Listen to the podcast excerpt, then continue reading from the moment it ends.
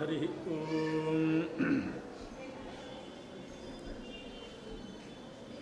वंदे वन्द्यं विधिभवमहेन्द्रादिवृन्दारकेन्द्रैः व्यक्तं व्याप्तं स्वगुणगणतो देशतः कालतश्च। धूतावद्यं सुखचितिमयैर्मङ्गलैर्युक्तमङ्गैः। सानाथ्यन्नो विदधदधिकं ब्रह्मनारायणाख्यम्। भूषारत्नं भुवनवलयस्याखिलाश्चर्यरत्नं, लीलारत्नं जलधिदुहितुर्देवता मौलिरत्नं चिन्तारत्नं जगति भजतां सत्सरोजद्युरत्नं कौसल्यायालसतु मम हृन्मण्डले पुत्ररत्नम् आपादमौलिपर्यन्तं गुरूणामाकृतिं स्मरेत्। तेन विघ्नाः प्रणश्यन्ति सिद्ध्यन्ति च मनोरथाः। ब्रह्मरुद्रादिवन्द्यं त्वां भजे वेङ्कटनायकं निवारयाश्वनिष्टानि साधयेष्टानि माधव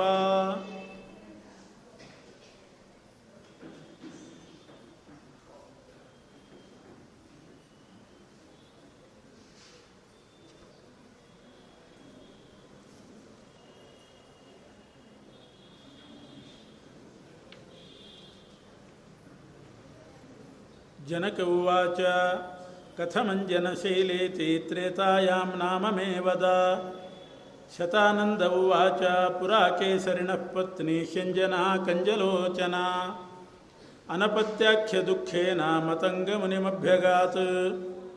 न नाम मुनिशार्दूलम् अनिन्द्यापत्यकर्षिता। उवाच वचनं नेत्रनिरसिक्तकलेवरा। शतानन्दरु ಜನಕ ಮಹಾರಾಜನಿಗೆ ವೆಂಕಟಾಚಲದ ಮಹಿಮೆಯನ್ನು ಹೇಳ್ತಾ ಇದ್ದಾರೆ. ಆ ವೆಂಕಟಾಚಲಕ್ಕೆ ನಾಲ್ಕು ಯುಗದಲ್ಲಿ ನಾಲ್ಕು ಹೆಸರು. ಕೃತೆ ವೃಷಾದ್ರಿಂ ವಕ್ಷಂತಿ, ತ್ರೇತಾಯಾಂ ಅಂಜನಾಚಲಂ, ದ್ವಾಪರೇ ಶೇಷಶೈಲೇತಿ, ಕಲವು ಶ್ರೀ ವೆಂಕಟಾಚಲಂ. ಕೃತಯುಗದಲ್ಲಿ ಆ ಪರ್ವತವನ್ನು ವೃಷಭಾಚಲ ಅಂತ ಕರೀತಾ ಇದ್ದರು ಯಾಕೆ ವೃಷಭಾಚಲ ಅನ್ನೋ ಹೆಸರು ಬಂತು ಅನ್ನೋ ಹಿನ್ನೆಲೆಯನ್ನು ಶತಾನಂದರು ಹೇಳಿದ್ದಾರೆ. ಅದು ನಿನ್ನೆ ದಿವಸ ನಿರೂಪಣೆ ಮಾಡಿದ್ದೆವು. ಜನಕ ಮಹಾರಾಜ ಶತಾನಂದರನ್ನ ಮತ್ತೆ ಕೇಳ್ತಾನೆ, ತ್ರೇತಾಯುಗದಲ್ಲಿ ಅಂಜನಾಚಲ ಅನ್ನೋ ಹೆಸರು ಬರಲಿಕ್ಕೆ ಏನು ಕಾರಣ? ಅದಕ್ಕೆ ಶತಾನಂದರು ಹೇಳ್ತಾರೆ, ಅಂಜನಾದೇವಿ ಅಂತ ಒಬ್ಬಳು ಆ ವೆಂಕಟಾದ್ರಿಯಲ್ಲಿ, ವೆಂಕಟಾಚಲದಲ್ಲಿ ತಪಸ್ಸು ಮಾಡ್ತಾ ಇದ್ಲು ಅಂಜನಾದೇವಿ. ಯಾರದು ಅಂಜನಾದೇವಿ ಅಂದರೆ? ಕೇಸರಿ ಅಂತ ಒಬ್ಬ ಅಸುರ ಇದ್ದ. ಕೇಸರಿ ನಾಮಕ ಅಸುರನ ಮಗಳವಳು ಅಂಜನಾದೇವಿ ಅಂತ. ಅವಳನ್ನು ಕೊಟ್ಟು ಮದುವೆ ಮಾಡಿದ್ದು ಕೇಸರಿ ಎಂಬ ಕಪಿಗೆ. ಹೀಗೆ ಅಂಜನಾದೇವಿಯ ಗಂಡನ ಹೆಸರು ಕೇಸರಿನೇ, ತಂದೆ ಹೆಸರು ಕೇಸರಿನೇ. ಕೇಸರಿ ಎಂಬಂಥ ಅಸುರ ತಂದೆ ಕೇಸರಿ ನಾಮಕ ಒಬ್ಬ ಕಪಿಶ್ರೇಷ್ಠ ಗಂಡನಾಗಿದ್ದ ಅಂಜನಾದೇವಿಗೆ. ಇದು ಅಂಜನಾದೇವಿ ಇತಿಹಾಸ. ಆ ಕೇಸರಿ ಅಂತ ಒಬ್ಬನು ಅಸುರ, ರುದ್ರದೇವರ ತಪಸ್ಸು ಮಾಡ್ತಾನವನು. ತ್ರೇತಾಯುಗೆ ಸುರಃ ಕಶ್ಚಿತ್ ಕೇಸರಿ ತೇವ ವಿಶ್ರುತ. ತ್ರೇತಾಯುಗದಲ್ಲಿ ಕೇಸರಿ ಅಂತ ಒಬ್ಬ ಅಸುರ ಇದ್ದ. ಅವನಿಗೆ ಮಕ್ಕಳಿದ್ದಿಲ್ಲ. ಒಂದು ಗಂಡು ಸಂತಾನ ಆಗಬೇಕು ಅಂತ ಹೇಳಿ ಆ ಕೇಸರಿ ಎಂಬ ಅಸುರ ರುದ್ರದೇವರ ತಪಸ್ಸು ಮಾಡಿದ. ಬಹುಕಾಲ ತಪಸ್ಸು ಮಾಡಿದ ಮೇಲೆ ರುದ್ರದೇವರು ಪ್ರಸನ್ನರಾಗಿ ಅವನ ಎದುರುಗಡೆ ಬಂದು ಪ್ರತ್ಯಕ್ಷವಾಗಿ ಹೇಳಿದ್ರಂತೆ ರುದ್ರದೇವರು ನಪುತ್ರಂ ದಾತು ಮಿಚ್ಛಾಮಿ ಪರಿತುಷ್ಟೋಪ್ಯಹಂತವ ನಿನ್ನ ತಪಸ್ಸಿನಿಂದ ನಾನು ಸಂತುಷ್ಟನಾಗಿದ್ದೀನಿ. ಆದರೆ ನಿನಗೆ ಗಂಡು ಸಂತಾನ ನಾನು ಕೊಡೋದಿಲ್ಲ ಅಂದ್ಬಿಟ್ರಂತೆ. ಆ ಕೇಸರಿ ಎಂಬ ಅಸುರನಿಗೆ, ನಿನಗೆ ಗಂಡು ಸಂತಾನ ಕೊಡೋದಿಲ್ಲ ಆದರೆ ನೀನು ತಪಸ್ಸು ಮಾಡಿದ್ದು ವ್ಯರ್ಥ ಆಗೋದಿಲ್ಲ. ನಿನ್ನ ತಪಸ್ಸಿನ ಒಂದು ಪುಣ್ಯದಿಂದ ನಿನಗೆ ನಾನು ಒಂದು ಹೆಣ್ಣು ಮಗುವನ್ನು ದಯಪಾಲಿಸ್ತೇನೆ ಅಂತಂದು. ಹೀಗೆ ರುದ್ರದೇವರ ಅನುಗ್ರಹದಿಂದ ಒಂದು ಹೆಣ್ಣು ಮಗು ಹುಟ್ಟಿತು ಕೇಸರಿ ಎಂಬ ಅಸುರನಿಗೆ. ಆದರೆ ರುದ್ರದೇವರು ಹೇಳಿದ್ರಂತೆ, ಹೆಣ್ಣು ಮಗು ಹುಟ್ಟುತ್ತೆ, ಆ ಹೆಣ್ಣು ಮಗುನಲ್ಲಿ ಒಬ್ಬ ಗಂಡು ಮಗ ಹುಟ್ಟುತ್ತಾನೆ ನಿನ್ನ ಮೊಮ್ಮಗ ದೌಹಿತ್ರ, ಅವನು ಲೋಕವಿಖ್ಯಾತನಾಗ್ತಾನೆ. ಲೋಕೇ ವಿಖ್ಯಾತ ಕೀರ್ತಿಮಾನ್ ಅಂಥ ಪ್ರಸಿದ್ಧ ಪುರುಷನಾಗ್ತಾನೆ. ಮೊಮ್ಮಗ, ನಿನಗೆ ಮಾತ್ರ ಗಂಡು ಸಂತಾನ ಆಗೋದಲ್ಲ, ಹೆಣ್ಣು ಮಗು ಹುಟ್ಟುತ್ತದೆ ಅಂತ. ಆಗಲಿ ಅಂತ ಹೇಳಿ ಒಪ್ಪಿಕೊಂಡು ಆ ಕೇಸರಿ ಎಂಬ ಅಸುರ ಬಂದ. ಅವನಿಗೆ ಅಂಜನಾದೇವಿ ಅಂತ ಒಬ್ಬ ಹೆಣ್ಣು ಮಗಳು ಹುಟ್ಟಿದ್ಲು. ಅವಳು ಯಾರು ಅಂಜನಾದೇವಿ ಅಂದರೆ ಒಬ್ಬಳು ಅಪ್ಸರ ಸ್ತ್ರೀ ಅವಳು. ಪುಂಜಕ ಸ್ಥಳಿ ಅಂತ ಮೂಲ ಹೆಸರು. ಪುಂಜಕ ಸ್ಥಳಿ ಅಂತನೋ ಅಪ್ಸರ ಸ್ತ್ರೀಯೇ ಅಂಜನಾದೇವಿಯಾಗಿ ಅಸುರನ ಮಗಳಾಗಿ ಹುಟ್ಟುತ್ತಾಳೆ. ಆದರೆ ಆ ಕೇಸರಿ ಎಂಬ ಅಸುರ ಒಂದು ಆಸೆ ಇಟ್ಟುಕೊಂಡಿದ್ದ. ನನಗಂತೂ ಗಂಡು ಮಗು ಆಗೋದಿಲ್ಲ ಅಂತ ರುದ್ರದೇವರು ಹೇಳಿದ್ದಾರೆ, ಹೆಣ್ಣು ಮಗು ಹುಟ್ಟಿದೆ, ಈ ಹೆಣ್ಣು ಮಗಳನ್ನು ನನ್ನ ಹೆಸರಿನವನಿಗೇ ಕೊಟ್ಟು ಮದುವೆ ಮಾಡಬೇಕು ಅಂತ ಅವನಿಗೆ ಆಸೆ. ನನ್ನ ಹೆಸರಿನವನೇ ಯಾರಾದರೂ ವರ ಸಿಗಬೇಕು, ಅಂಥವನಿಗೆ ಕೊಟ್ಟು ಮದುವೆ ಮಾಡಿದರೆ ಅವನು ಕೇಸರಿ ಪುತ್ರ ಅಂತ ಅನಿಸ್ಕೋತಾನೆ ನನ್ನ ಹೆಸರು ಕೇಸರಿ. ಅದೇ ಹೆಸರಿನವನು ಏನಾದರೂ ಸಿಕ್ಕಿಬಿಟ್ರೆ ಅಂತೂ ಕೇಸರಿ ಪುತ್ರ ಅಂತ ಒಂದು ಹೆಸರು ಬರ್ತದೆ. ಅವನು ನನ್ನ ಮಗ ಆಗದಿದ್ದರೂ ಪರವಾಗಿಲ್ಲ. ಮೊಮ್ಮಗ ಆಗ್ತಾನೆ ದೌಹಿತ್ರ, ಕೇಸರಿ ಪುತ್ರ ಆಗ್ತಾನೆ. ಈ ಆಸೆ ಇಟ್ಟುಕೊಂಡು ಹುಡುಕ್ತಾ ಇದ್ದ ಅದಕ್ಕೆ ಸರಿಯಾಗಿ ಕೇಸರಿ ಅಂತ ಹೆಸರಿನ ಒಬ್ಬ ಕಪಿ. ಆ ಕಪಿ ಶ್ರೇಷ್ಠ ಸಿಕ್ಕ, ಅವನೇ ಬಂದು ಕೇಳ್ತಾನೆ, ಅಂಜನಾದೇವಿಯನ್ನು ನನಗೆ ಕೊಟ್ಟು ಮದುವೆ ಮಾಡು ಅಂತ. ಕೇಸರಿ ಎಂಬ ಅಸುರ ಅಂಜನಾದೇವಿಯನ್ನು ಕೇಸರಿ ನಾಮಕ ಕಪಿಶ್ರೇಷ್ಠನಿಗೆ ಕೊಟ್ಟು ಮದುವೆ ಮಾಡಿದ ಆ ಕೇಸರಿಯಲ್ಲಿ ಹುಟ್ಟಿದಂಥವನೇ ಹನುಮಂತ. ಆದ್ದರಿಂದ ಅವನಿಗೆ ಆಂಜನೇಯ ಅಂತ ಹೆಸರು ಬಂತು. ತತಃ ಕಪಿವರಃ ಕಶ್ಚಿತ್ ಕೇಸರೀತಿ ಭುವಿ ಶ್ರುತಃ ಅಭಿಗಮ್ಯ ಯಯಾಚೇತಾಂ ಕನ್ಯಾಂ ಯೌವನಶಾಲಿನೀಂ ತಸ್ಮೈತಾಂ ಅಂಜನಾಂ ಪ್ರಾದಾತ್. ಹೀಗೆ ಕೇಸರಿ ಎಂಬಂಥ ಅಸುರ ತನ್ನ ಮಗಳನ್ನು ಕೇಸರಿ ನಾಮಕ ಕಪಿಗೆ ಕೊಟ್ಟ ಮದುವೆ ಮಾಡಿದ. ಮದುವೆಯೇನೋ ಆಯಿತು. ಆದರೆ ಆ ಕೇಸರಿ ಕಪಿಗೆ ಒಂದೇ ಸಲ ಸಂತಾನ ಆಗಲಿಲ್ಲ. ಆ ಕೇಸರಿ ಕಪಿಗೂ ಕೂಡ ಅಂಜನಾದೇವಿಯಲ್ಲಿ ಮಕ್ಕಳಾಗಲಿಲ್ಲ. ಆಗ ಅವನು ಬಹಳ ಪರಿತಪಿಸ್ತಾ ಇದ್ದ ಅಂಜನಾದೇವಿ ಮತಂಗ ಋಷಿಗಳ ಹತ್ರ ಹೋಗಿ ಆ ಮತಂಗ ಋಷಿಗಳಲ್ಲಿ ನಮಸ್ಕಾರ ಮಾಡಿ ಪ್ರಾರ್ಥನೆ ಮಾಡ್ತಾ ಇದ್ದಾಳೆ. ನನಗೆ ಸಂತಾನ ಆಗಬೇಕು, ಅನುಗ್ರಹ ಮಾಡ್ರಿ ಅಂತ ಕೇಳಿದ್ರು ಕಿಮ್ಮೆ ತಾಪಸ ಅಪುತ್ರ ಯಾಶ್ಚಕಾಗತಿ ಕಾಗತಿ. ನನಗೆ ಪುತ್ರ ಸಂತಾನ ಇಲ್ಲ, ನನ್ನ ಗತಿ ಏನು? ನನಗೆ ಮಕ್ಕಳಾಗಬೇಕು ಅಂತ ಬೇಡಿಕೊಂಡ್ಲು. ಆವಾಗ ಆ ಮತಂಗ ಋಷಿಗಳು ಅಂಜನಾದೇವಿಗೆ ಒಂದು ಉಪಾಯ ಹೇಳ್ತಾರೆ. ನಿನಗೆ ಪುತ್ರ ಸಂತಾನ ಆಗಬೇಕಾಗಿದ್ದರೆ ಪಂಪಾ ಸರೋವರದ, ಅಂದರೆ ಹಂಪೆ ಕ್ಷೇತ್ರ ಏನಿದೆ, ಅದಕ್ಕೆ ಪಂಪಾ ಸರೋವರ ಅಂತ ಕರೀತಾರೆ. ಹಂಪೆಯ ಪೂರ್ವ ದಿಕ್ಕಿನಲ್ಲಿ ಐವತ್ತು ಯೋಜನ ದೂರದಲ್ಲಿ ನಾರಾಯಣಗಿರಿ ಅಂತ ಒಂದು ಪರ್ವತ ಇದೆ. ಆ ನಾರಾಯಣಗಿರಿಯಲ್ಲಿ ಸ್ವಾಮಿ ಪುಷ್ಕರಣಿ ಅಂತ ಒಂದು ತೀರ್ಥ. ಆ ಸ್ವಾಮಿ ಪುಷ್ಕರಣಿ ತೀರ್ಥದ ಒಂದು ಮೈಲ್ ಆಚೆಗೆ ಒಂದು ಕ್ರೋಶ ದೂರದಲ್ಲಿ ಆಕಾಶಗಂಗಾ ಅಂತ ಒಂದು ತೀರ್ಥ ಇದೆ. ಆಕಾಶಗಂಗೆಯಲ್ಲಿ ನೀನು ಸ್ನಾನ ಮಾಡಿ ದ್ವಾದಶಾಬ್ದ ಅನ್ನುವಂಥ ವ್ರತವನ್ನು ಮಾಡು. ಅದರಿಂದ ನಿನಗೆ ಗಂಡು ಸಂತಾನ ಆಗ್ತದೆ ಅಂತ ಮತಂಗ ಋಷಿಗಳು ಹೇಳಿದರು. ಅದೇ ಪ್ರಕಾರ ಅಂಜನಾದೇವಿ ನಾರಾಯಣಗಿರಿಗೆ ಬಂದು, ನಾರಾಯಣಗಿರಿ ಅಂದರೆ ವೆಂಕಟಾಚಲ. ಅಲ್ಲಿಗೆ ಬಂದು ಸ್ವಾಮಿ ಪುಷ್ಕರಣಿಯಲ್ಲಿ ಸ್ನಾನ ಮಾಡಿ ದ್ವಾದಶಾಬ್ದ ಅನ್ನುವಂಥ ವ್ರತವನ್ನು ಮಾಡ್ತಾಳೆ. ಏನದು ದ್ವಾದಶಾಬ್ದ ವ್ರತ? ಮಕ್ಕಳಾಗಲಿಕ್ಕೆ ಮಾಡ್ತಕ್ಕಂಥ ವ್ರತ, ವಯೋವ್ರತ ಅಂತ ಒಂದು ಭಾಗವತದಲ್ಲಿ ಬರ್ತದೆ. ಸಂತಾನ ಆಗಬೇಕಾದ್ರೆ ಫಾಲ್ಗುಣ ಮಾಸದಲ್ಲಿ ಹನ್ನೆರಡು ದಿವಸ ಪಯೋವ್ರತ ಅಂತ ಒಂದು ವ್ರತ ಹೇಳ್ತಾರೆ.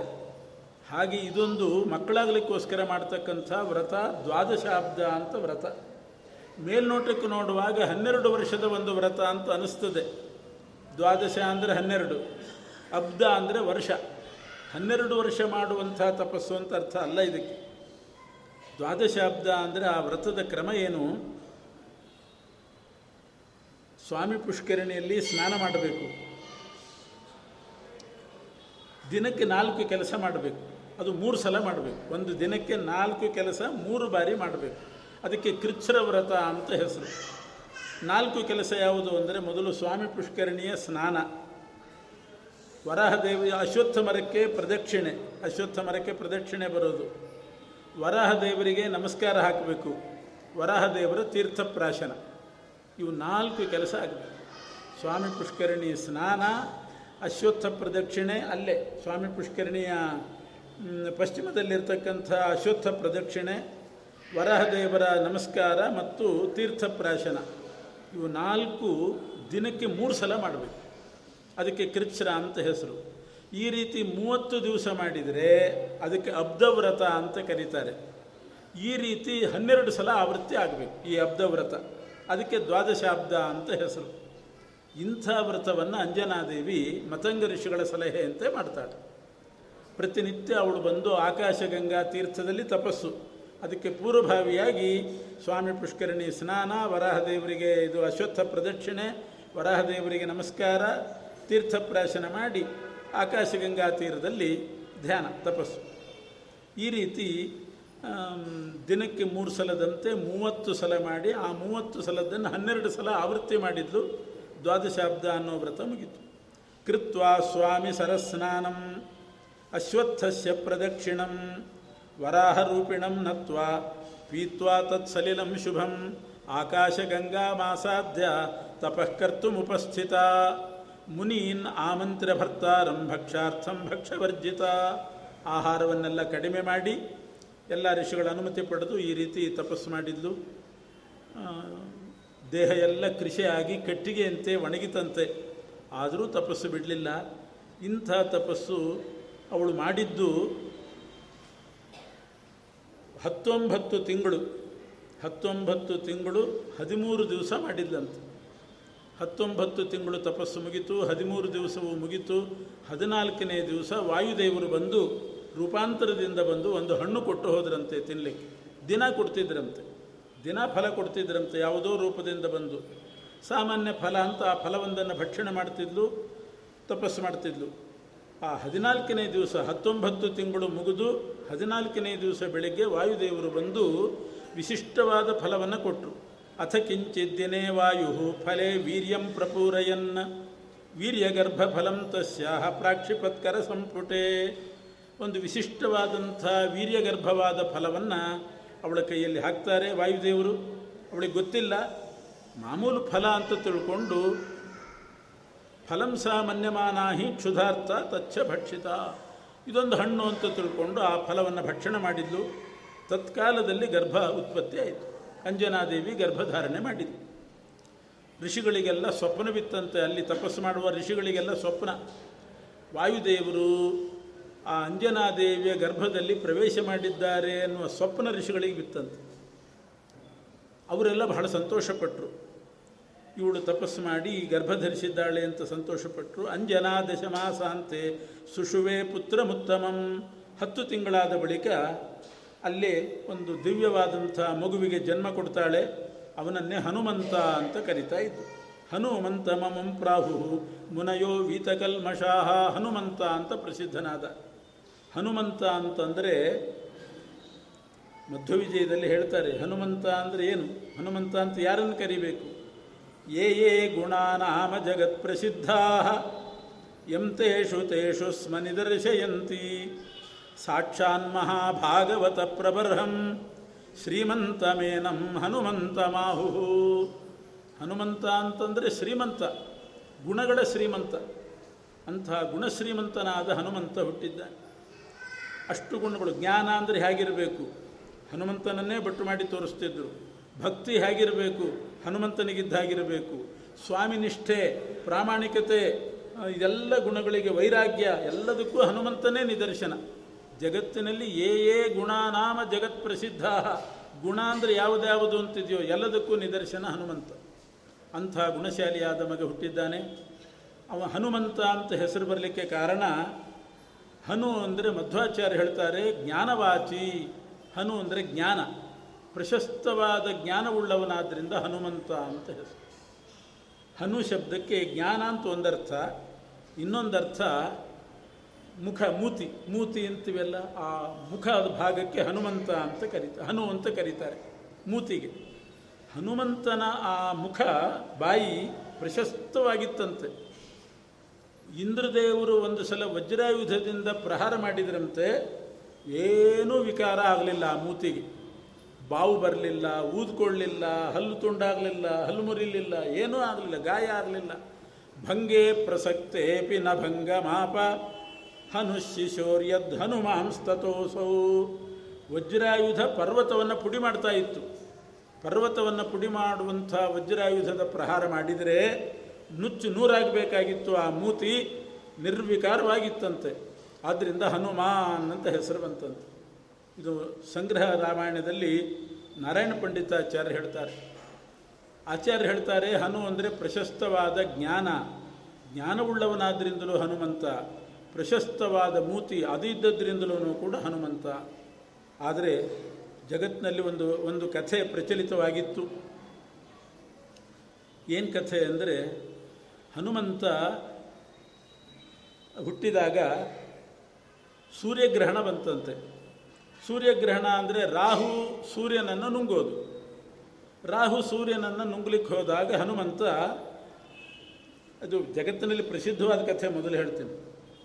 ಹನುಮಂತ ಹುಟ್ಟಿದಾಗ ಅವನಿಗೆ ಹಸಿವಾಯ್ತಂತೆ. ಏನೂ ಸಿಗಲಿಲ್ಲಂತೆ ತಿನ್ನಲಿಕ್ಕೆ ಸೂರ್ಯಬಿಂಬ ನೋಡಿದ, ಕೆಂಪಾಗಿ ಕಾಣಿಸ್ತು. ಇದು ಯಾವುದೋ ಹಣ್ಣು, ಮಾವಿನ ಹಣ್ಣು ಅಂತ ಭ್ರಮಿಸಿದ್ದಂತೆ, ಹನುಮಂತನಿಗೆ ಭ್ರಾಂತಿ ಬಂತಂತೆ. ಭ್ರಾಂತಿ ಬಂದು ಆ ಹಣ್ಣು ತಿನ್ನೋಣ ಅಂತ ಸೂರ್ಯಮಂಡಲಕ್ಕೆ ಹಾರಿದನಂತೆ. ಇಂದ್ರದೇವರು ವಜ್ರಾಯುಧದಿಂದ ಪ್ರಹಾರ ಮಾಡಿದರಂತೆ ಅವನ ಮೂತಿಗೆ. ಆವಾಗ ಆ ಮೂತಿ ಊದ್ಕೊಂಡಿತಂತೆ. ಆ ವಜ್ರಾಯುಧದ ಪ್ರಹಾರದಿಂದ ಬಾವು ಬಂತು, ಅದಕ್ಕೋಸ್ಕರ ಮುಖ ಊದ್ಕೊಂಡಿದೆ ಅಂತ ಒಂದು ಕಥೆ. ಆ ಊದ್ಕೊಂಡದ್ದು ಮಾತ್ರ ಅಲ್ಲ, ವಜ್ರಾಯುಧದಿಂದ ಹೊಡೆದದ್ದಕ್ಕೆ ಮುಖ ತಿರ್ಕೊಂಡ್ಬಿಡ್ತಂತೆ, ಸೊಟ್ಟಾಯ್ತಂತೆ. ಹನುಮಂತನ ಮುಖ ವಾಲಿರ್ತದೆ ನೋಡಿ, ತಿರುಗಿರ್ತಾನೆ ಹಿಂಗೆ. ಮುಖ ತಿರುಗಿತಂತೆ. ಇದೆಲ್ಲ ಪ್ರಚಲಿತ ಕಥೆಗಳು. ಆದರೆ ಸಂಗ್ರಹ ರಾಮಾಯಣದಲ್ಲಿ ಹೇಳ್ತಾರೆ, ಹನುಮಂತ ಸೂರ್ಯಮಂಡಲಕ್ಕೆ ಹಾರಿದ್ದು ಹೌದು ಅದು ಹಣ್ಣು ಅಂತ ಭ್ರಮಿಸಿ ಹಾರಿದ್ದಲ್ಲ. ರಾಹು ರಾಹು ಸೂರ್ಯನನ್ನು ನುಂಗ್ಲಿಕ್ಕೆ ಹೋದ. ರಾಹು ಗ್ರಹಣ ಆವಾಗ ಸೂರ್ಯಗ್ರಹಣ ರಾಹು ನುಂಗ್ಲಿಕ್ಕೆ ಹೋದಾಗ ಸೂರ್ಯನನ್ನೇ ನುಂಗಿಬಿಟ್ರೆ ಜಗತ್ತಿಗೆ ಬೆಳಕು ಹೇಗೆ? ಅದು ಹನುಮಂತನಿಗೆ ಸಹನೆ ಆಗಲಿಲ್ಲ. ಸೂರ್ಯನನ್ನು ನುಂಗ್ತಾನಲ್ಲ ಈ ರಾಹು ಅಂತ ಹೇಳಿ ಆ ರಾಹುವನ್ನು ಹಿಮ್ಮೆಟ್ಟಿಸಲಿಕ್ಕೆ ಹನುಮಂತ ಹಾರಿತು ಸ್ವಭಾವತೋ ದುಷ್ಟ ಜನಾಸಹೋಸೌ ಯಾರಾದರೂ ದುಷ್ಟ ಕಾರ್ಯ ಮಾಡಿದರೆ ಆ ದುಷ್ಟರನ್ನ ಹಿಮ್ಮೆಟ್ಟಿಸೋದು ಹನುಮಂತನ ಕೆಲಸ. ಅದಕ್ಕೆ ರಾಹು ಸೂರ್ಯನನ್ನು ನುಂಗುತ್ತಾನೆ ಅವನನ್ನು ಹಿಮ್ಮೆಟ್ಟಿಸಬೇಕು ಅಂತ ಹಾರಿದ್ದು. ಹನುಮಂತ ಹಾರಿದ್ದು ಸೂರ್ಯಮಂಡಲ ತಾನು ಹಣ್ಣು ಅಂತ ಭ್ರಮಿಸಿ ತಿನ್ನಲಿಕ್ಕೆಲ್ಲ ರಾಹುವನ್ನು ಓಡಿಸಲಿಕ್ಕೆ. ಹನುಮಂತನನ್ನು ನೋಡಿ ರಾಹು ಹೆದರಿದ್ನಂತೆ. ಇವನ್ಯಾರೋ ಬಂದ್ಬಿಟ್ಟ ಏನು ಮಾಡ್ತಾನೋ, ಇವನಲ್ಲಿ ಸೂರ್ಯನ ನುಂಗ್ತಾನೋ ಅಂತ ಅವನಿಗೆ ಭ್ರಾಂತಿ ಬಂತು ಅಷ್ಟೇ. ಅವನು ಹೋಗಿ ಇಂದ್ರದೇವರ ಹತ್ರ ದೂರು ಕೊಟ್ಟ. ಸೂರ್ಯನನ್ನು ನುಂಗಬೇಕಾದವನು ನಾನು, ನನ್ನ ಆಹಾರ. ಇನ್ಯಾವುದೋ ಒಂದು ಶಿಶು ಬಂದು ಸೂರ್ಯನನ್ನು ನುಂಗ್ತಾ ಇದೆ ಅಂತ ಇಂದ್ರನಿಗೆ ದೂರು ಕೊಟ್ಟ. ಇಂದ್ರನಿಗೆ ತತ್ಕಾಲದಲ್ಲಿ ಕಲಿ ಆವೇಶ ಆಯಿತು. ಕಲಿ ಆವೇಶ ಆಗಿ ಹಾಗಾದರೆ ಹೊಡೆದು ಬಿಡೋಣ ಅಂತ ಇಂದ್ರ ವಜ್ರಾಯುಧದಿಂದ ಹೊಡೆದ. ಅದು ಹೌದು, ಹೊಡೆದದ್ದು ಹೌದು. ಆದರೆ ಭಂಗೇ ಪ್ರಸಕ್ತೇಪಿ ನಭಂಗ ಮಾಪ ಆ ವಜ್ರಾಯುಧದಿಂದ ಹೊಡೆದಾಗ ಏನೂ ಆಗಲಿಲ್ಲಂತೆ. ನಿರ್ವಿಕಾರವಾಗಿದ್ದ ಹನುಮಂತ. ಆದರೆ ಅವರ ತಂದೆ ವಾಯುದೇವರಿಗೆ ಮಾತ್ರ ಸಿಟ್ಟು ಬಂತಂತೆ. ಒಳ್ಳೆ ಕೆಲಸ ಮಾಡಲಿಕ್ಕೆ ಹೋದರೆ ಸೂರ್ಯನನ್ನು ನುಂಗುವಂಥ ರಾಹುವನ್ನು ಹಿಮ್ಮೆಟ್ಟಿಸ್ಲಿಕ್ಕೆ ಹೋದರೆ, ಇಂದ್ರ ನನ್ನ ಮಗನಿಗೆ ಹೊಡೆದ್ನಲ್ಲ ಅಂತ ಸಿಟ್ಟು ಬಂತು ವಾಯುದೇವರಿಗೆ. ಸಿಟ್ಟು ಬಂದಾಗ ಕ್ಷಣಕಾಲ ಸುಮ್ಮನೆ ಕೂತರಂತೆ. ಈ ದೊಡ್ಡವರಿಗೆಲ್ಲ ಸಿಟ್ಟು ಬಂದರೆ ಮಾತಾಡೋದಲ್ಲ, ಸುಮ್ಮನೆ ಕೂತು ಬಿಡ್ತಾರೆ ಕೆಲವರು ಸಿಟ್ಟು ಬಂದರೆ ಕೂಗಾಡೋದು, ಒದರಾಡೋದು, ಚೀರಾಡೋದು, ಬೈಯೋದು ಮಾಡ್ತಾರೆ. ಕೆಲವರಿಗೆ ಸಿಟ್ಟು ಬಂದರೆ ಮಾತಾಡೋದಿಲ್ಲ, ಸುಮ್ಮನೆ ಕೂತಿದ್ದಾರೆ. ಸಿಟ್ಟು ಬಂತು ಅಂತಲೇ ಅರ್ಥ. ಅದು ಒಳ್ಳೆಯದು ಒಂದು ರೀತಿ. ವಾಯುದೇವರು ಸುಮ್ಮನೆ ಕೂತರಂತೆ. ಸುಮ್ಮನೆ ಕೂತರು ಅಂದ್ರೆ ಅರ್ಥ ಏನು? ನಮ್ಮ ಉಸಿರಾಟ ಎಲ್ಲ ನಿಂತೋಯ್ತು ಅಂತ ಅರ್ಥ. ಇಡೀ ಜಗತ್ತಿನ ಉಸಿರಾಟ ನಿಂತೋಯ್ತಂತೆ ವಾಯುದೇವರು ಸದಾ ಮಾಡ್ತಾ ಇರೋದೇನು ಅಂದರೆ ಹಂಸ ಮಂತ್ರ ಜಪ. ಅದರಿಂದ ನಮ್ಮ ಉಸಿರಾಟ. ಅದು ಹನುಮಂತನಿಗೆ ಇಂದ್ರ ಹೊಡೆದದ್ದಕ್ಕೆ ಸಿಟ್ಟು ಬಂತು, ಜಪನೂ ಬಿಟ್ಟು ಒಂದು ಕ್ಷಣ ಸುಮ್ಮನೆ ಕೂತು ಇಡೀ ಜಗತ್ತಿನ ಉಸಿರಾಟ ನಿಂತೋಯ್ತು. ಆಮೇಲೆ ಎಲ್ಲರೂ ಹೋಗಿ ಪ್ರಾರ್ಥನೆ ಮಾಡಿಕೊಂಡ ಮೇಲೆ ಮತ್ತೆ ವಾಯುದೇವರು ಮಂತ್ರ ಜಪ ಶುರು ಮಾಡಿದರು, ಜಗತ್ತು ಉಸಿರಾಡ್ಲಿಕ್ಕೆ ಶುರುವಾಯಿತು ಅಂತ ಇದು ಕಥೆ ನಡೆದಿದೆ ಅದಕ್ಕೆ ಹನುಮಾನ್ ಅಂತ ಹೆಸರು ಬಂತು. ಹೊರತು ಭ್ರಮಿಸಿ ಹೋದದ್ದಲ್ಲ, ಅಭ್ರಮಂ ಭಂಗರಹಿತಂ. ಹನುಮಂತನಿಗೆ ಭ್ರಮೆ ಇಲ್ಲ, ಯಾವ ಭಂಗವೂ ಕೂಡ ಇಲ್ಲ ಹನುಮಂತನಿಗೆ. ಇದೆಲ್ಲ ಅಬದ್ಧ ಕಥೆಗಳು. ಮತ್ತು ಈ ವಜ್ರಾಯುಧದಿಂದ ಹೊಡೆದದ್ದು ಹೌದು ಏನೂ ಆಗಲಿಲ್ಲ ಅಷ್ಟೇ ಅದರಿಂದ ಬಾವು ಬಂತು ಅಂತ ಮಾತ್ರ ತಿಳ್ಕೊಳ್ಬಾರ್ದು. ಅಕಸ್ಮಾತ್ ಬಾತಿತ್ತು ಅಂತ ಇಟ್ಕೊಳ್ಳೋಣ ಅದು ಇಳಿಯೋದಿಲ್ವೇ? ಎಷ್ಟೋ ಸಲ ಬಿದ್ದಿರ್ತೀವಿ, ಊದ್ಕೊಂಡಿರ್ತದೆ, ಸ್ವಲ್ಪ ದಿವಸ ಆದಮೇಲೆ ಇಳಿತದೆ. ಇದು ಇಳಿದೇ ಇರುವಷ್ಟು ಬಾವು, ಅಂಥ ಏಟೇನು ಅದೆಲ್ಲ ಹಾಗಲ್ಲ. ಇನ್ನು ಕೆಲವರು ಆ ಏಟು ಬಿದ್ದಿದ್ದಕ್ಕೆ ಮುಖ ತಿರುಗಿತು ಅಂತ ಹೇಳ್ತಾರೆ. ಅದಂತೂ ಸರ್ವಾತ್ಮನ ತಪ್ಪು ಮುಖ ತಿರುಗಿಸಿದ್ದು ಅದಕ್ಕಲ್ಲ. ಈ ಅಬದ್ಧ ಕಥೆ ಹೇಳ್ತಿರಲ್ಲ ನಿಮ್ಮ ಮುಖ ನೋಡಲ್ಲ ಅಂತ ತಿರುಗಿದ್ದಂತ ಹನುಮಂತ. ಅಷ್ಟೇ ಹೊರತು ಈ ಕಥೆ ಹೇಳೋರು ಮುಖ ನೋಡ್ಲಾರೆ ಅಂತ ಹಿಂಗೆ ತಿರುಗಿಸ್ಬಿಟ್ಟು, ಯಾರಿಗ? ಅಸಮಾಧಾನ ಆದರೆ ಮುಖ ತಿರುಗಿಸ್ಕೊಂಡು ಹೋಗ್ತಾರೆ ಅಂತಾರಲ್ಲ, ಇಂಥ ಕಥೆ ಹೇಳಿದರೆ ನಾನು ನಿಮ್ಮ ಮುಖ ನೋಡಲ್ಲ ಅಂತ ತಿರುಗಿಸಿಬಿಟ್ಟಿದ್ದಾನಷ್ಟೇ ನಿಜವಾದ ಕಥೆ ಹನುಮಾನಿತಿ ವಿಕ ಹನುಮಂತ ಮಮಂ ಪ್ರಾಹು ಮುನಯೋ ವೀತಕಲ್ಮಷಾ ಅಂಜನಾವೃತಮಾಸ್ಥಾಯ ಪುತ್ರಂ ಪ್ರಾಪ ಗಿರೀಶ್ವರೇ. ಹೀಗೆ ಮತಂಗ ಋಷಿಗಳ ಸಲಹೆಯಂತೆ ಅಂಜನಾದೇವಿ ದ್ವಾದಶಾಬ್ದ ಅನ್ನುವಂಥ ವ್ರತವನ್ನು ಮಾಡಿ ಹನುಮಂತನನ್ನು ಆ ಬೆಟ್ಟದಲ್ಲಿ ಪಡೆದು. ಹೀಗೆ ತಿರುಪತಿಯ ಬೆಟ್ಟ ಸಾಧಾರಣ ಅಲ್ಲ, ಅಪುತ್ರರಿಗೆ, ಮಕ್ಕಳಿಲ್ದಿದ್ದವರಿಗೆ ಮಕ್ಕಳನ್ನು ಕೊಡ್ತಕ್ಕಂಥ ಪರ್ವತ. ಮಕ್ಕಳನ್ನು ಕೊಡುವಂಥ ಪರ್ವತ. ಅಲ್ಲಿ ಆಕಾಶ, ಗಂಗಾ, ಇದು ವರಾಹದೇವಿ, ಈ ನಾಲ್ಕು ಏನಿದೆ, ಅವಳು ಮಾಡಿದಷ್ಟು ಅಲ್ಲದೆ ಇದ್ದರೂ ಕೂಡ, ಯಥಾಶಕ್ತಿ ಮಾಡಿದರೂ ಕೂಡ ಮಕ್ಕಳು ಹುಟ್ಟುತ್ತಾರೆ ಹನುಮಂತನಂಥವ್ರು ಹುಟ್ಟದೇ ಇರ್ಬೋದು, ಅಂತೂ ಮಕ್ಕಳು ಹುಟ್ಟುತ್ತಾರೆ ಅಷ್ಟೇ. ಅವ್ರು ಹಂಗೆ ಮಾಡಿದರೆ ಹನುಮಂತ ಹುಟ್ಟುತ್ತಾನೆ ಇಲ್ಲದೇ ಇದ್ದರೆ ಆ ರೀತಿಯಲ್ಲಿ ಸ್ವಲ್ಪ ಕಡಿಮೆ ಮಟ್ಟದ ಪುತ್ರೋತ್ಪತ್ತಿ ಅಂತೂ ಆಗ್ತದೆ. ಇದು ಆ ಪರ್ವತದ ವೈಶಿಷ್ಟ್ಯ. ಅದ್ರ ಜೊತೆಗೆ ಇನ್ನೊಂದೇನು ಅಂತಂದರೆ ಈ ಕೇಸರಿ ಎಂಬಂಥ ಕಪಿಯು ಕೂಡ ಅನೇಕ ಋಷಿಗಳ ಅನುಗ್ರಹ ಪಡೆದಿದ್ದಂತೆ. ಶಂಖಶಬಲ ಅಂತ ಒಬ್ಬ ಅಸುರ ಇದ್ದಂತೆ ಆ ಕಾಲದಲ್ಲಿ ತ್ರೇತಾಯುಗದಲ್ಲಿ. ಗೋಕರ್ಣ ಯಾತ್ರೆ ಮಾಡುವವರಿಗೆಲ್ಲ ದಾರಿಯಲ್ಲಿದ್ದಂಥವನು. ಗೋಕರ್ಣಕ್ಕೆ ಹೋಗೋ ದಾರಿಯಲ್ಲಿ. ಋಷಿಗಳೆಲ್ಲ ಗೋಕರ್ಣ ಯಾತ್ರೆ ಮಾಡಲಿಕ್ಕೆ ಹೋದರೆ ಅವರಿಗೆಲ್ಲರಿಗೂ ಹಿಂಸೆ ಕೊಡೋದು ಅವನು. ಯಾರಿಗೂ ಸುಗಮವಾಗಿ ಯಾತ್ರೆ ಮಾಡಲಿಕ್ಕೆ ಆಗ್ತಿದ್ದಿಲ್ಲ.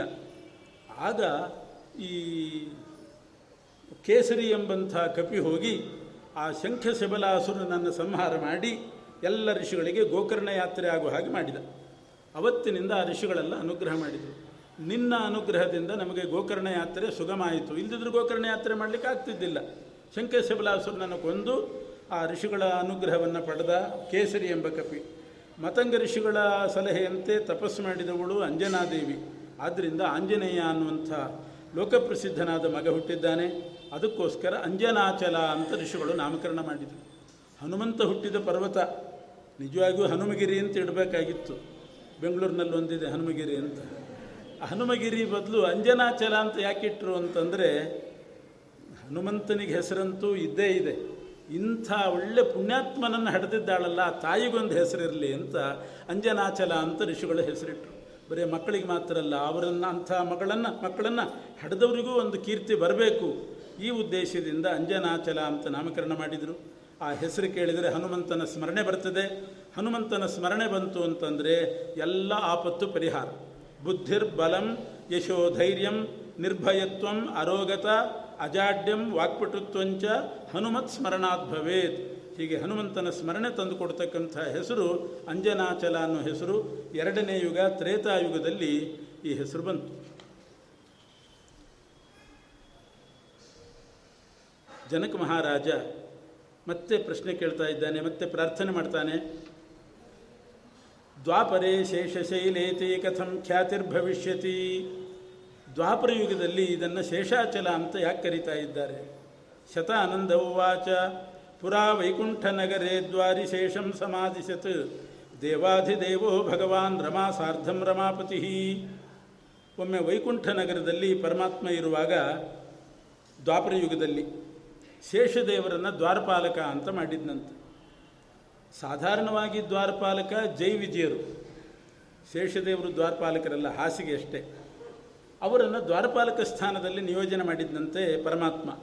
ಯಾಕೆ ಅಂದರೆ ಆವಾಗಲೇ ದ್ವಾಪರ ಯುಗದಲ್ಲೇ ಆ ಜೈ ವಿಜಯರು ಭೂಮಿಯಲ್ಲಿ ಇವರು ಶಿಶುಪಾಲ ದಂತವಕ್ರರಾಗಿ ಹುಟ್ಟಿದ್ರು.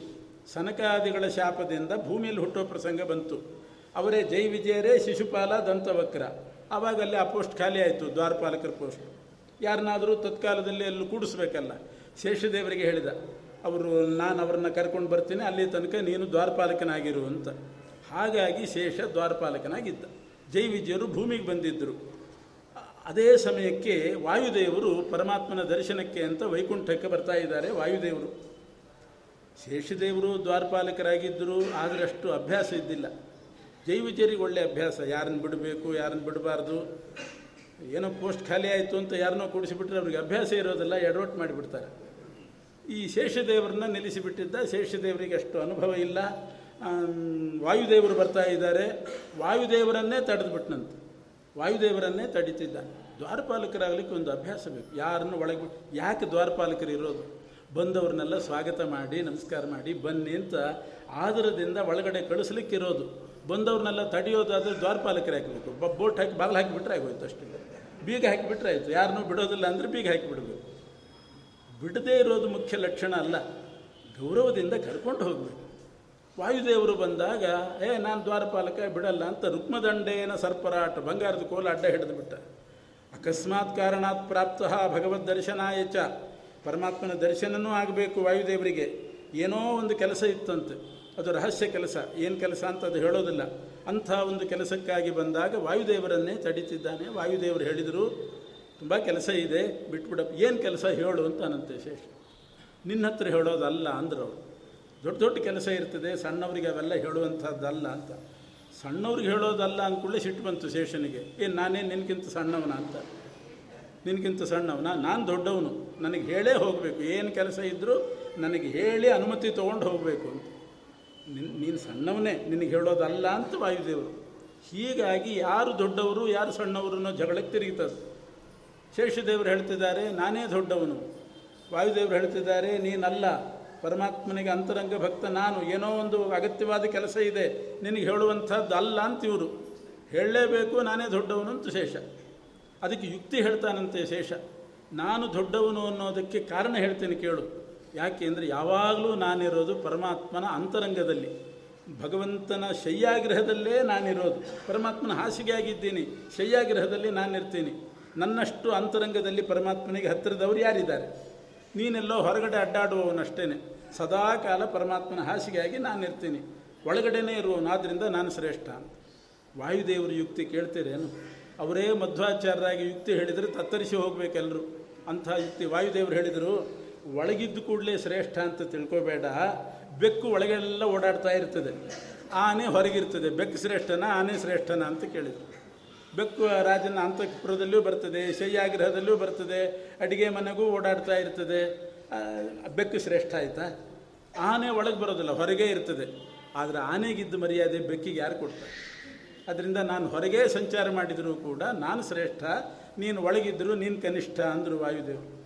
ಇನ್ನೊಂದು ಯುಕ್ತಿ ಹೇಳ್ತೀನಿ ಕೇಳು. ಒಬ್ಬ ಭೃತ್ಯ ಇದ್ದಾನೆ, ಒಬ್ಬ ಸೇವಕ. ರಾಜನ ಮಂಚದ ಮೇಲೆ ಕೂತ್ಕೊಂಡಿರ್ತಾನೆ.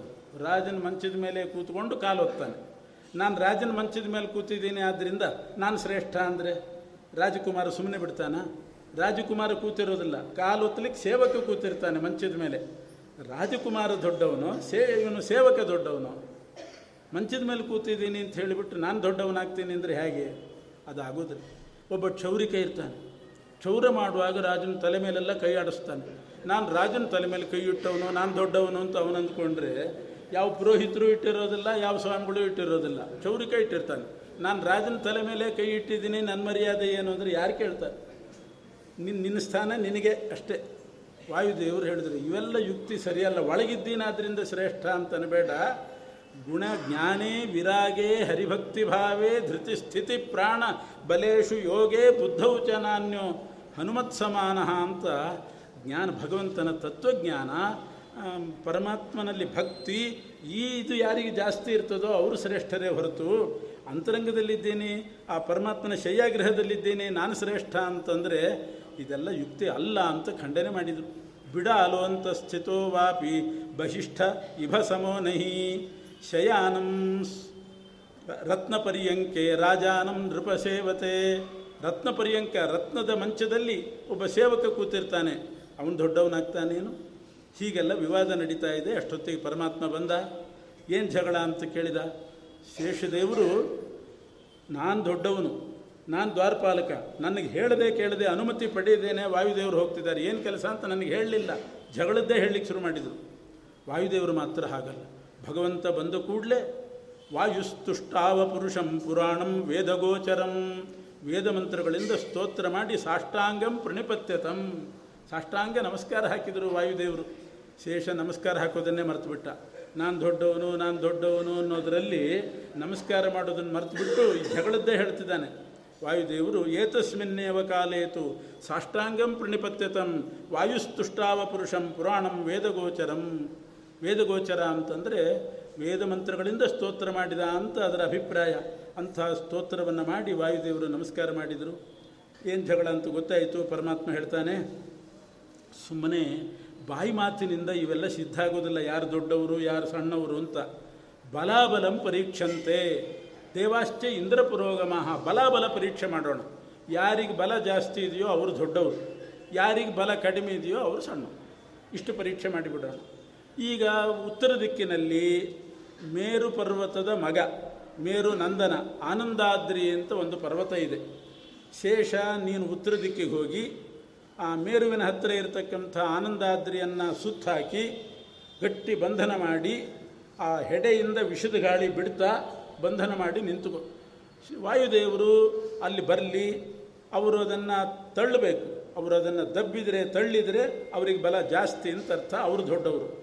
ಅವರಿಗೆ ತಳ್ಳಿಕ್ಕೆ ಆಗದೇ ಇದ್ದ ಹಾಗೆ ಗಟ್ಟಿ ನೀ ಹಿಡ್ಕೊಂಡು ಕೂತಿ ಅಂದರೆ ನೀನು ದೊಡ್ಡವರು ಬಲಾಬಲ ಪರೀಕ್ಷೆ ಕೊಟ್ಟು. ಸಾಕಾಯ್ತು, ಇಷ್ಟೇ ಆಯಿತು, ಶೇಷನಿಗೆ ಸೀದಾ ಹೋದ. ಆನಂದಾದ್ರಿಯನ್ನು ಸುತ್ತ ಹಾಕಿ ಬಂಧನ ಮಾಡಿ ವಿಷದ ಗಾಳಿ ವಾಯುದೇವರು ಬರೋದಕ್ಕೆ ವಿಷದ ಗಾಳಿ ಬಿಡ್ತಾ. ಈ ವಿಷ ಯಾವ ಲೆಕ್ಕ ವಾಯುದೇವರಿಗೆ? ಅವರು ಹಲಹಲ ವಿಷನೇ ಪಾನ ಮಾಡಿದವರು. ಈ ವಿಷದ ಗಾಳಿ ಬಿಡ್ತಾ ನಿಂತಿದ್ದಾನೆ ಶೇಷ. ವಾಯುದೇವರು ಲೀಲಾಜಾಲವಾಗಿ ಹೋದರು. ಕಿರಿಬೆರಳಿನಿಂದ ಅದನ್ನು ತಳ್ಳಿದ್ದಲ್ಲ, ಅಲ್ಲಾಡಿಸಿದ್ದಲ್ಲ. ದಬ್ಬಿದ್ರಂತೆ ತಳ್ಳಿದರೆ ಐವತ್ತೊಂದು ಸಾವಿರ ಯೋಜನೆ ಈ ಕಡೆ ಬಂದು ದಕ್ಷಿಣ ದಿಕ್ಕಿನಲ್ಲಿ ಸುವರ್ಣಮುಖಿ ನದಿ ತೀರದಲ್ಲಿ ಇಳಿತಂತೆ ಆ ಪರ್ವತ. ಅದು ಹಾರಿ ಆಕಾಶದ ಮೂಲಕ ಹಾರಿ ಬರ್ತಾ ಇದೆ. ಅಷ್ಟು ಬಿಸಾಡಿದ್ರೆ ಅದನ್ನು ಆ ಪರ್ವತವನ್ನು. ಚೆಂಡು ಬಿಸಾಡಿದ, ಹಾಗೆ ಬಿಸಾಡಿದ್ರಂತೆ? ಹನುಮಂತ ದೇವರು ಸಂಜೀವಿನಿ ಪರ್ವತ ಎಸ್ತ್ರಲ್ಲ, ಆ ರೀತಿ ಆನಂದಾದ್ರಿಯನ್ನು ಎಸ್ತ್ರೆ, ಆ ಪರ್ವತ ಏನಾದರೂ ಅದೇ ವೇಗದಿಂದ ಬಿದ್ದಿದ್ರೆ ತಿರುಪತಿ ಬೆಟ್ಟವೇ ಇವತ್ತಿರ್ತಿದ್ದಿಲ್ಲ ಪುಡಿ ಪುಡಿಯಾಗಿ ಹೋಗ್ತಿತ್ತು, ಅಂಥ ವೇಗದಿಂದ ಎಸ್ತಿದ್ದಾರೆ. ಆಗ ಮೇರು ಪರ್ವತ ವಾಯುದೇವರನ್ನ ಪ್ರಾರ್ಥನೆ ಮಾಡಿತಂತೆ. ನಿಮ್ಮದು ಮತ್ತು ಶೇಷದೇವರ ಜಗಳದಲ್ಲಿ ನನ್ನ ಮಗನ ಗತಿ ಏನು? ಎಲ್ಲಿಯಾದರೂ ಆನಂದಾದ್ರಿ, ಪುಡಿ ಪುಡಿ ಆದೀತು ಏನಾದರೂ ಮಾಡಿ ರಕ್ಷಣೆ ಮಾಡುವಂಥ ವಾಯುದೇವರನ್ನು ಮೇರು ಬೇಡಿಕೊಂಡಾಗ ಶೇಷದೇವರದ್ದು ಅದೇ ಪರಿಸ್ಥಿತಿ ಬಂದಿತ್ತು. ಶೇಷ ಸುತ್ತಾಕಿದ್ದಾನೆ ಹಾಗೆ ಎಷ್ಟು ಬಿಟ್ಟಿದ್ದಾರೆ ವಾಯುದೇವರು. ಆ ಪರ್ವತ ಬಿದ್ದಾಗ ಶೇಷನಿಗೇನಾಗಲಿಕ್ಕಿಲ್ಲ ಇದ್ಯಾವುದು ಆಗಬಾರ್ದು ಅಂತ ವಾಯುದೇವರು ಒಂದು ರೂಪದಿಂದ ಆ ಪರ್ವತದೊಳಗೆ ಪ್ರವೇಶ ಮಾಡಿದ್ರಂತೆ. ಆನಂದಾದ್ರಿ ಒಳಗೆ ಪ್ರವೇಶ ಮಾಡಿ ವೇಗದಿಂದ ಬೀಳದೇ ಇದ್ದ ಹಾಗೆ ನಿಧಾನವಾಗಿ ಇಳಿಯೋ ಹಾಗೆ ಮಾಡಿದ್ರಂತೆ. ಇದ್ದಿದ್ರೆ ಎಷ್ಟು ವೇಗದಿಂದ ಬೀಳ್ತಿತ್ತು. ನಿಧಾನ ಇಳಿತು, ಅಲ್ಲಿ ಬಂದು. ಆಮೇಲೆ ವಾಯುದೇವರಿಗೆ ಅಹಂಕಾರ, ಇದು ಶೇಷದೇವರಿಗೆ ಅಹಂಕಾರ ಹೋಯಿತು. ಶೇಷೋ ಗತಮದ ಪಶ್ಚಾತ್ ತುಷ್ಟಾವ ಮರುತಾಂಪತಿಂ ತಾತ್ಕಾಲಿಕವಾಗಿ ಅಂತ ಇಟ್ಕೋಬೇಕಷ್ಟೆ. ತಾತ್ಕಾಲಿಕವಾಗಿ ಶೇಷದೇವರಿಗೆ ಸ್ವಲ್ಪ ಅಹಂಕಾರ ಬಂದಿತ್ತು, ಅದು ಹೋಯಿತು. ಆಮೇಲೆ ವಾಯುದೇವರನ್ನು ಸ್ತೋತ್ರ ಮಾಡ್ತಿದ್ದಾರೆ, ನಮಸ್ತೆ ವಾಯೋ, ತ್ವಮೇವ ಪ್ರತ್ಯಕ್ಷಂ ಬ್ರಹ್ಮಾಸಿ, ತ್ವಮೇವ ಪ್ರತ್ಯಕ್ಷಂ ಬ್ರಹ್ಮ ವದಿಷ್ಯಾಮಿ. ವಾಯುದೇವರೇ ನಮೋ ನಮಃ. ನೀವೇ ಜೀವೋತ್ತಮರು, ನಿಮಗೆ ಸಮಾನ ಯಾರಿಲ್ಲ ಜೀವರಲ್ಲಿ. ನಿಮ್ಮ ಜೀವೋತ್ತಮತ್ವ ಇವತ್ತು ನನಗೆ ಅರ್ಥ ಆಯಿತು. ನೀವು ಬಲದಲ್ಲಿ ದೊಡ್ಡವರಾಗಿದ್ದೀರಿ. ಎಷ್ಟು ಬಲ ನಿಮಗೆ? ಅಂತ ವಾಯುದೇವರನ್ನು ಚೆನ್ನಾಗಿ ಸ್ತೋತ್ರ ಮಾಡಿದರು ಶೇಷದೇವರು. ಆಗ ವಾಯುದೇವರು ಪ್ರಸನ್ನರಾಗಿ, ಶೇಷನಿಗೆ ಬೇಜಾರಾಗಬಾರ್ದು ಅಂತ ಹೇಳಿ, ಶೇಷ, ನೀನೇನು ಚಿಂತೆ ಮಾಡಬೇಡ, ಇಂಥ ಕೆಲಸ ಮಾಡಿದೆ ಅಂತ. ನಿನ್ನ ಹೆಸರಿನಿಂದಲೇ ಈ ಪರ್ವತ ಪ್ರಖ್ಯಾತವಾಗಲಿ. ಈ ಪರ್ವತಕ್ಕೆ ನಿನ್ನ ಹೆಸರು ಇಡ್ತೀನಿ. ಈ ಯುಗದಲ್ಲಿ ಪೂರ್ತಿ ನಿನ್ನ ಹೆಸರಿನಿಂದಲೇ ಈ ಪರ್ವತವನ್ನು ಕರಿಬೇಕು ಅಂತ ಶೇಷಾಚಲ ಅಂತ ನಾಮಕರಣ ಮಾಡಿದರು. ಅವತ್ತಿನಿಂದ ಶೇಷಾಚಲ ಅಂತ ಹೆಸರು ಬಂತು. ಅಂತೂ ಸೋತವ್ರ ಹೆಸರೇ ಬರ್ತಾ ಇದೆ ಪರ್ವತಕ್ಕೆ. ನಿನ್ನೆ ಬಂತು ವೃಷಭಾಚಲ ಅವನು ಸೋತ ಸತ್ತ ಅವನ ಹೆಸರು. ಶೇಷದೇವರು ವಾಯುದೇವರ ಬಲಾಬಲ ಪರೀಕ್ಷೆಯಲ್ಲಿ ಸೋ ಸೋತದ್ರಿಂದ ಬಂತು ಅಂತ ತಿಳ್ಕೋಬಾರ್ದು. ಅವರಿಬ್ಬರು ಸೋತರು ಕೂಡ ಗೆದ್ದರು ಯಾಕೆಂದರೆ ವೃಷಭಾಸುರ ಯುದ್ಧ ಮಾಡಿ ಸೋತರೂ ಕೂಡ ಕೊನೆಗೆ ಹರಿಸರ್ವೋತ್ತಮ ಅಂತ ಅಂದು ಸತ್ತ. ಅದಕ್ಕೆ ಅವನು ಗೆದ್ದ ಅಂತ ಅರ್ಥ. ಇವನು ಶೇಷದೇವರು ಕೂಡ ಸೋತರು ವಾಯುದೇವರಿಂದ. ಆದರೆ ವಾಯುದೇವರೇ, ನೀವೇ ಜೀವೋತ್ತಮರು. ತ್ವಮೇವ ಪ್ರತ್ಯಕ್ಷಂ ಬ್ರಹ್ಮಾಸಿ. ಭಗವಂತನ ಪೂರ್ಣ ಸನ್ನಿಧಾನ ಪಾತ್ರರು ನೀವು. ನೀವು ಜೀವೋತ್ತಮರು ಅಂತ ಕೊಂಡಾಡಿದರು. ಆದ್ದರಿಂದ ಅವರು ಗೆದ್ದರು ಅಂತ ಅರ್ಥ. ಹೀಗೆ ಒಂದು ಹರಿಸರ್ವೋತ್ತಮ ಅಂತ ಹೇಳಿ ವೃಷಭಾಚಲ ಅಂತ ಹೆಸರು ಬಂತು. ವಾಯು ಜೀವೋತ್ತಮತ್ವವನ್ನು ಒಪ್ಪಿಕೊಂಡಿದ್ದರಿಂದ ಶೇಷದೇವರ ಹೆಸರು ಬಂತು. ಶೇಷಾಚಲ ಅಂತ ನಾಮಕರಣ ಆಯಿತು. ಅಂತೂ ತಾತ್ಪರ್ಯ ಏನಂದರೆ ಹರಿಸರ್ವೋತ್ತಮ, ವಾಯುಜೀವೋತ್ತಮ ಅಂತ ಹೇಳ್ತಾ ಇರಬೇಕು, ಅವರಿಗೆ ಹೆಸರು ಬರ್ತದೆ ಅಂತ ಅರ್ಥ ಅಷ್ಟೆ. ಹೀಗೆ ಶೇಷಾಚಲ ಅಂತ ನಾಮಕರಣ ಆಯಿತು. ಇದು ಶತಾನಂದರು ಹೇಳಿದರು. ಜನಕರಾಜ ಮುಂದಿನ ಯುಗದ ಪ್ರಶ್ನೆ ಮಾಡ್ತಿದ್ದಾನೆ. ಆದರೆ ಇದೇ ಯುಗದ ಪ್ರಶ್ನೆ ಒಂದ್ಸಲ ಈ ಪುರಾಣ ಹೇಳುವಾಗ ಒಂದು ಮಗು ಕೂತಿತ್ತು. ಮಗು ಅಂದರೆ ಪುರ ಸಣ್ಣದಲ್ಲ, ಸಾಧಾರಣ ಒಂದು ಏಳೆಂಟು ವರ್ಷದ ಮಗು. ಪುರಾಣ ಅಲ್ಲಿ ಹೇಳಿದ ಮೇಲೆ ಒಂದು ಪ್ರಶ್ನೆ ಕೇಳಿತದು ಪೂರ್ವಾಶ್ರಮದಲ್ಲಿ. ಆಚಾರ್ಯ ನೀವು ಹೇಳಿದ್ರಲ್ಲ, ನನಗೊಂದು ಡೌಟು ಅಂತು ಏನಪ್ಪ, ಮಗು ಕೇಳ್ತಾ ಇದ್ದು ಏನು? ಅಲ್ಲ, ಯಾರಿಗೆ ಬಲ ಜಾಸ್ತಿ ಇದೆಯೋ ಅವರು ದೊಡ್ಡವರು ಅಂತ ಹೇಳಿದ್ರಿ. ಈಗ ಮಠದಲ್ಲಿ ಸ್ವಾಮಿಗಳಿರ್ತಾರೆ ಶಿಷ್ಯರಿರ್ತಾರೆ ಯಾರಿಗೆ ಬಲ ಜಾಸ್ತಿ ಇರ್ತದೆ? ಸ್ವಾಮಿಗಳು ಪಾಪ ಒಂದೇ ಊಟ ಮಾಡಿಕೊಂಡು ದುರ್ಬಲರಾಗಿರ್ತಾರೆ. ಶಿಷ್ಯರಿಗೆ ಬಲ ಜಾಸ್ತಿ ಇರ್ತದೆ. ಎಲ್ಲ ಪೆಟ್ಟಿಗೆ ಸಾಮಾನು ಹೊರೋರು ಅವರೇ ಸ್ವಾಮಿಗಳಿಗೆ ದೇವ್ರ ಪೆಟ್ಟಿಗೆ ಹೊರುವಷ್ಟು ಶಕ್ತಿ ಇರೋದಿಲ್ಲ ಪಾಪ. ಅಷ್ಟು ದುರ್ಬಲರಿರ್ತಾರೆ. ಎಲ್ಲ ಸಾಮಾನು ಹೊರವರು ಶಿಷ್ಯರು. ಹಾಗಾದ್ರೆ ಅವ್ರು ದೊಡ್ಡವರು, ಸ್ವಾಮಿಗಳು ದೊಡ್ಡವರು ಅಂತ ಕೇಳ್ಬಿಟ್ಟು. ಏನು ಹೇಳ್ಬೋದು? ಸ್ವಾಮಿಗಳಿಗೆ ಬಲ ಕಡಿಮೆ ಇರ್ತದೆ, ಶಿಷ್ಯರಿಗೆ ಬಲ ಜಾಸ್ತಿ ಇರ್ತದೆ. ಯಾರು ದೊಡ್ಡವರು? ತಡಿಯಪ್ಪ, ನಾಳೆ ಹೇಳ್ತೇನೆ ಅಂತ ಮತ್ತು ಏನು ಹೇಳ್ಬೋದು? ಇಂಥ ಪ್ರಶ್ನೆಗಳೆಲ್ಲ ಬಂದಾಗ ಪುರಾಣದಲ್ಲಿ ಮಧ್ವಾಚಾರ್ಯರನ್ನು ನಾವು ಶರಣ ಹೊಂದಬೇಕು. ತಾತ್ಪರ್ಯ ನಿರ್ಣಯದಲ್ಲಿ ಸಿಗ್ತದೆ. ಬಂದು ತಾತ್ಪರ್ಯ ನಿರ್ಣಯ ಪೂರ ನೋಡಿದೆ. ಅದರಲ್ಲಿ ಆಚಾರ್ಯರು ಎಂಥ ವಿಷಯ ಬರೆದಿದ್ದಾರೆ? ಅದು ಮಹಾಭಾರತ ತಾತ್ಪರ್ಯ ಬರೆದದ್ದು ಮಹಾಭಾರತಕ್ಕೆ. ಆದರೆ ಎಲ್ಲ ಶಾಸ್ತ್ರಕ್ಕೂ ಅದರಲ್ಲಿ ಉತ್ತರ ಇದೆ. ಅದು ಹೇಳ್ತಾರಲ್ಲ, ಅವರೇ ಹೇಳ್ತಾರೆ. ಸಮಸ್ತ ಶಾಸ್ತ್ರಾರ್ಥ ವಿನಿರ್ಣಯೋಯಂ ವಿಶೇಷತೋ ಭಾರತ ವರ್ತ್ಮಚಾರಿ ಸಮಸ್ತ ಶಾಸ್ತ್ರಾರ್ಥಕ್ಕೆ ನಿರ್ಣಯ ಮಹಾಭಾರತ ತಾತ್ವ ನಿರ್ಣಯ ವಿಶೇಷತೋ ಭಾರತ ವರ್ತ್ಮಚಾರಿ ವಿಶೇಷವಾಗಿ ಭಾರತದ ನಿರ್ಣಯ ಅಷ್ಟೇ. ಎಲ್ಲ ಶಾಸ್ತ್ರಕ್ಕೂ, ಎಲ್ಲ ಪುರಾಣಕ್ಕೂ ಅಲ್ಲಿ ಉತ್ತರ ಇದೆ. ಅಲ್ಲಿ ಏನು ಬರೆದಿದ್ದಾರೆ ಆಚಾರ್ಯರು ಅಂತಂದರೆ, ದೇವತೆಗಳು ಮನುಷ್ಯರು ಅಂತ ಎರಡು ವಿಭಾಗ. ದೇವತೆಗಳ ವಿಭಾಗ ಬೇರೆ, ಮನುಷ್ಯರ ವಿಭಾಗ ಬೇರೆ. ದೇವತೆಗಳಲ್ಲಿ ಯಾರು ದೊಡ್ಡವರು ಅಂತ ಪ್ರಶ್ನೆ ಬಂದಾಗ ತೀರ್ಮಾನ ಮಾಡೋದು ಬಲಾಬಲ ಪರೀಕ್ಷೆಯಿಂದ. ಮನುಷ್ಯರಲ್ಲಿ ಯಾರು ದೊಡ್ಡವರು ಅಂತ ತೀರ್ಮಾನ ಮಾಡೋದು ಜ್ಞಾನದಿಂದ ಅಂತ ಆಚಾರ್ಯ ಬರೆದಿದ್ದಾರೆ. ಅದರಿಂದ ಮನುಷ್ಯರಲ್ಲಿ ದೊಡ್ಡವರು ಯಾರು ಅಂದರೆ, ಯಾರಿಗೆ ಜ್ಞಾನ ಜಾಸ್ತಿ ಇದೆಯೋ ಅವರು ದೊಡ್ಡವರು. ಯಾರು ಪೆಟ್ಟಿಗೆ ಹೊರತಾರೋ ಅವರು ದೊಡ್ಡವರು ಅಂತ ಹಾಗೆಲ್ಲ ಇಟ್ಕೋಬಾರ್ದು. ಜ್ಞಾನ ಯಾರಿಗೆ ಜಾಸ್ತಿ ಇದೆ, ಅವರು ದೊಡ್ಡವರು, ಮನುಷ್ಯರಲ್ಲಿ. ದೇವತೆಗಳಲ್ಲಿ ಬಲ ಜಾಸ್ತಿ ಇದ್ದರೆ ಅವರು ದೊಡ್ಡವರು ಹೇಗಾಗ್ತಾರೆ ಹಾಗಾದ್ರೆ? ಅವ್ರಿಗೆ ಜ್ಞಾನ ಬೇಡವೆ ಅಂತಂದರೆ ಆಚಾರ್ಯ ಬರೀತಾರೆ, ದೇವತೆಗಳಲ್ಲಿ ಬಲ ಜಾಸ್ತಿ ಇದ್ದರೆ ಅಷ್ಟೇ ಜ್ಞಾನವೂ ಇರ್ತದೆ. ಬಲ ಮಾತ್ರ ಇರೋದಲ್ಲ ದೇವತೆ, ಬಲ ಇದ್ದಷ್ಟು ಜ್ಞಾನ ಇರ್ತದೆ. ಜ್ಞಾನ ಇದ್ದಷ್ಟು ಬಲ ಇರ್ತದೆ. ಮಧ್ವಾಚಾರ್ಯರು ಪೂರ್ಣ ಪ್ರಜ್ಞರು, ಸರ್ವಜ್ಞರು, ಎಲ್ಲ ಜ್ಞಾನ ಇದೆ. ಅಷ್ಟೇ ಬಲನೂ ಇತ್ತು ಮಧ್ವಾಚಾರ್ಯ. ಅದನ್ನು ತೋರಿಸಿದ್ದಾರೆ ಅವರು.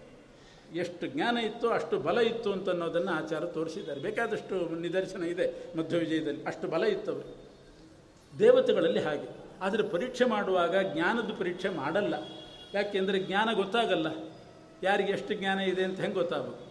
ಬಲ ಆದರೆ ಗೊತ್ತಾಗ್ತದೆ. ಈ ಗುಂಡು ಎಸಿ ನೋಡೋಣ ಅಂದರೆ ಎಷ್ಟು ಬಿಡ್ತಾನೆ ಗೊತ್ತಾಗಿಬಿಡ್ತದೆ. ಜ್ಞಾನದ ಪರೀಕ್ಷೆ ಮಾಡಲಿಕ್ಕೆ ಹೋದರೆ ಪರೀಕ್ಷೆ ಮಾಡೋರಿಗೆ ಜ್ಞಾನ ಇರಬೇಕಾಗತ್ತೆ. ಈ ಶ್ಲೋಕಕ್ಕೆ ಅರ್ಥ ಹೇಳಿ ನೋಡೋಣ ಅಂದರೆ ಇವನಿಗೆ ಗೊತ್ತಿರಬೇಕು. ಅವನೇನೋ ಹೇಳಿದ್ರೆ ಇವನಿಗೆ ಅರ್ಥ ಆಗಬೇಕು ಅದರಿಂದ ಜ್ಞಾನದ ಪರೀಕ್ಷೆ ಮಾಡೋದು ಬಹಳ ಕಷ್ಟ. ಬಲದ ಪರೀಕ್ಷೆ ಸುಲಭ.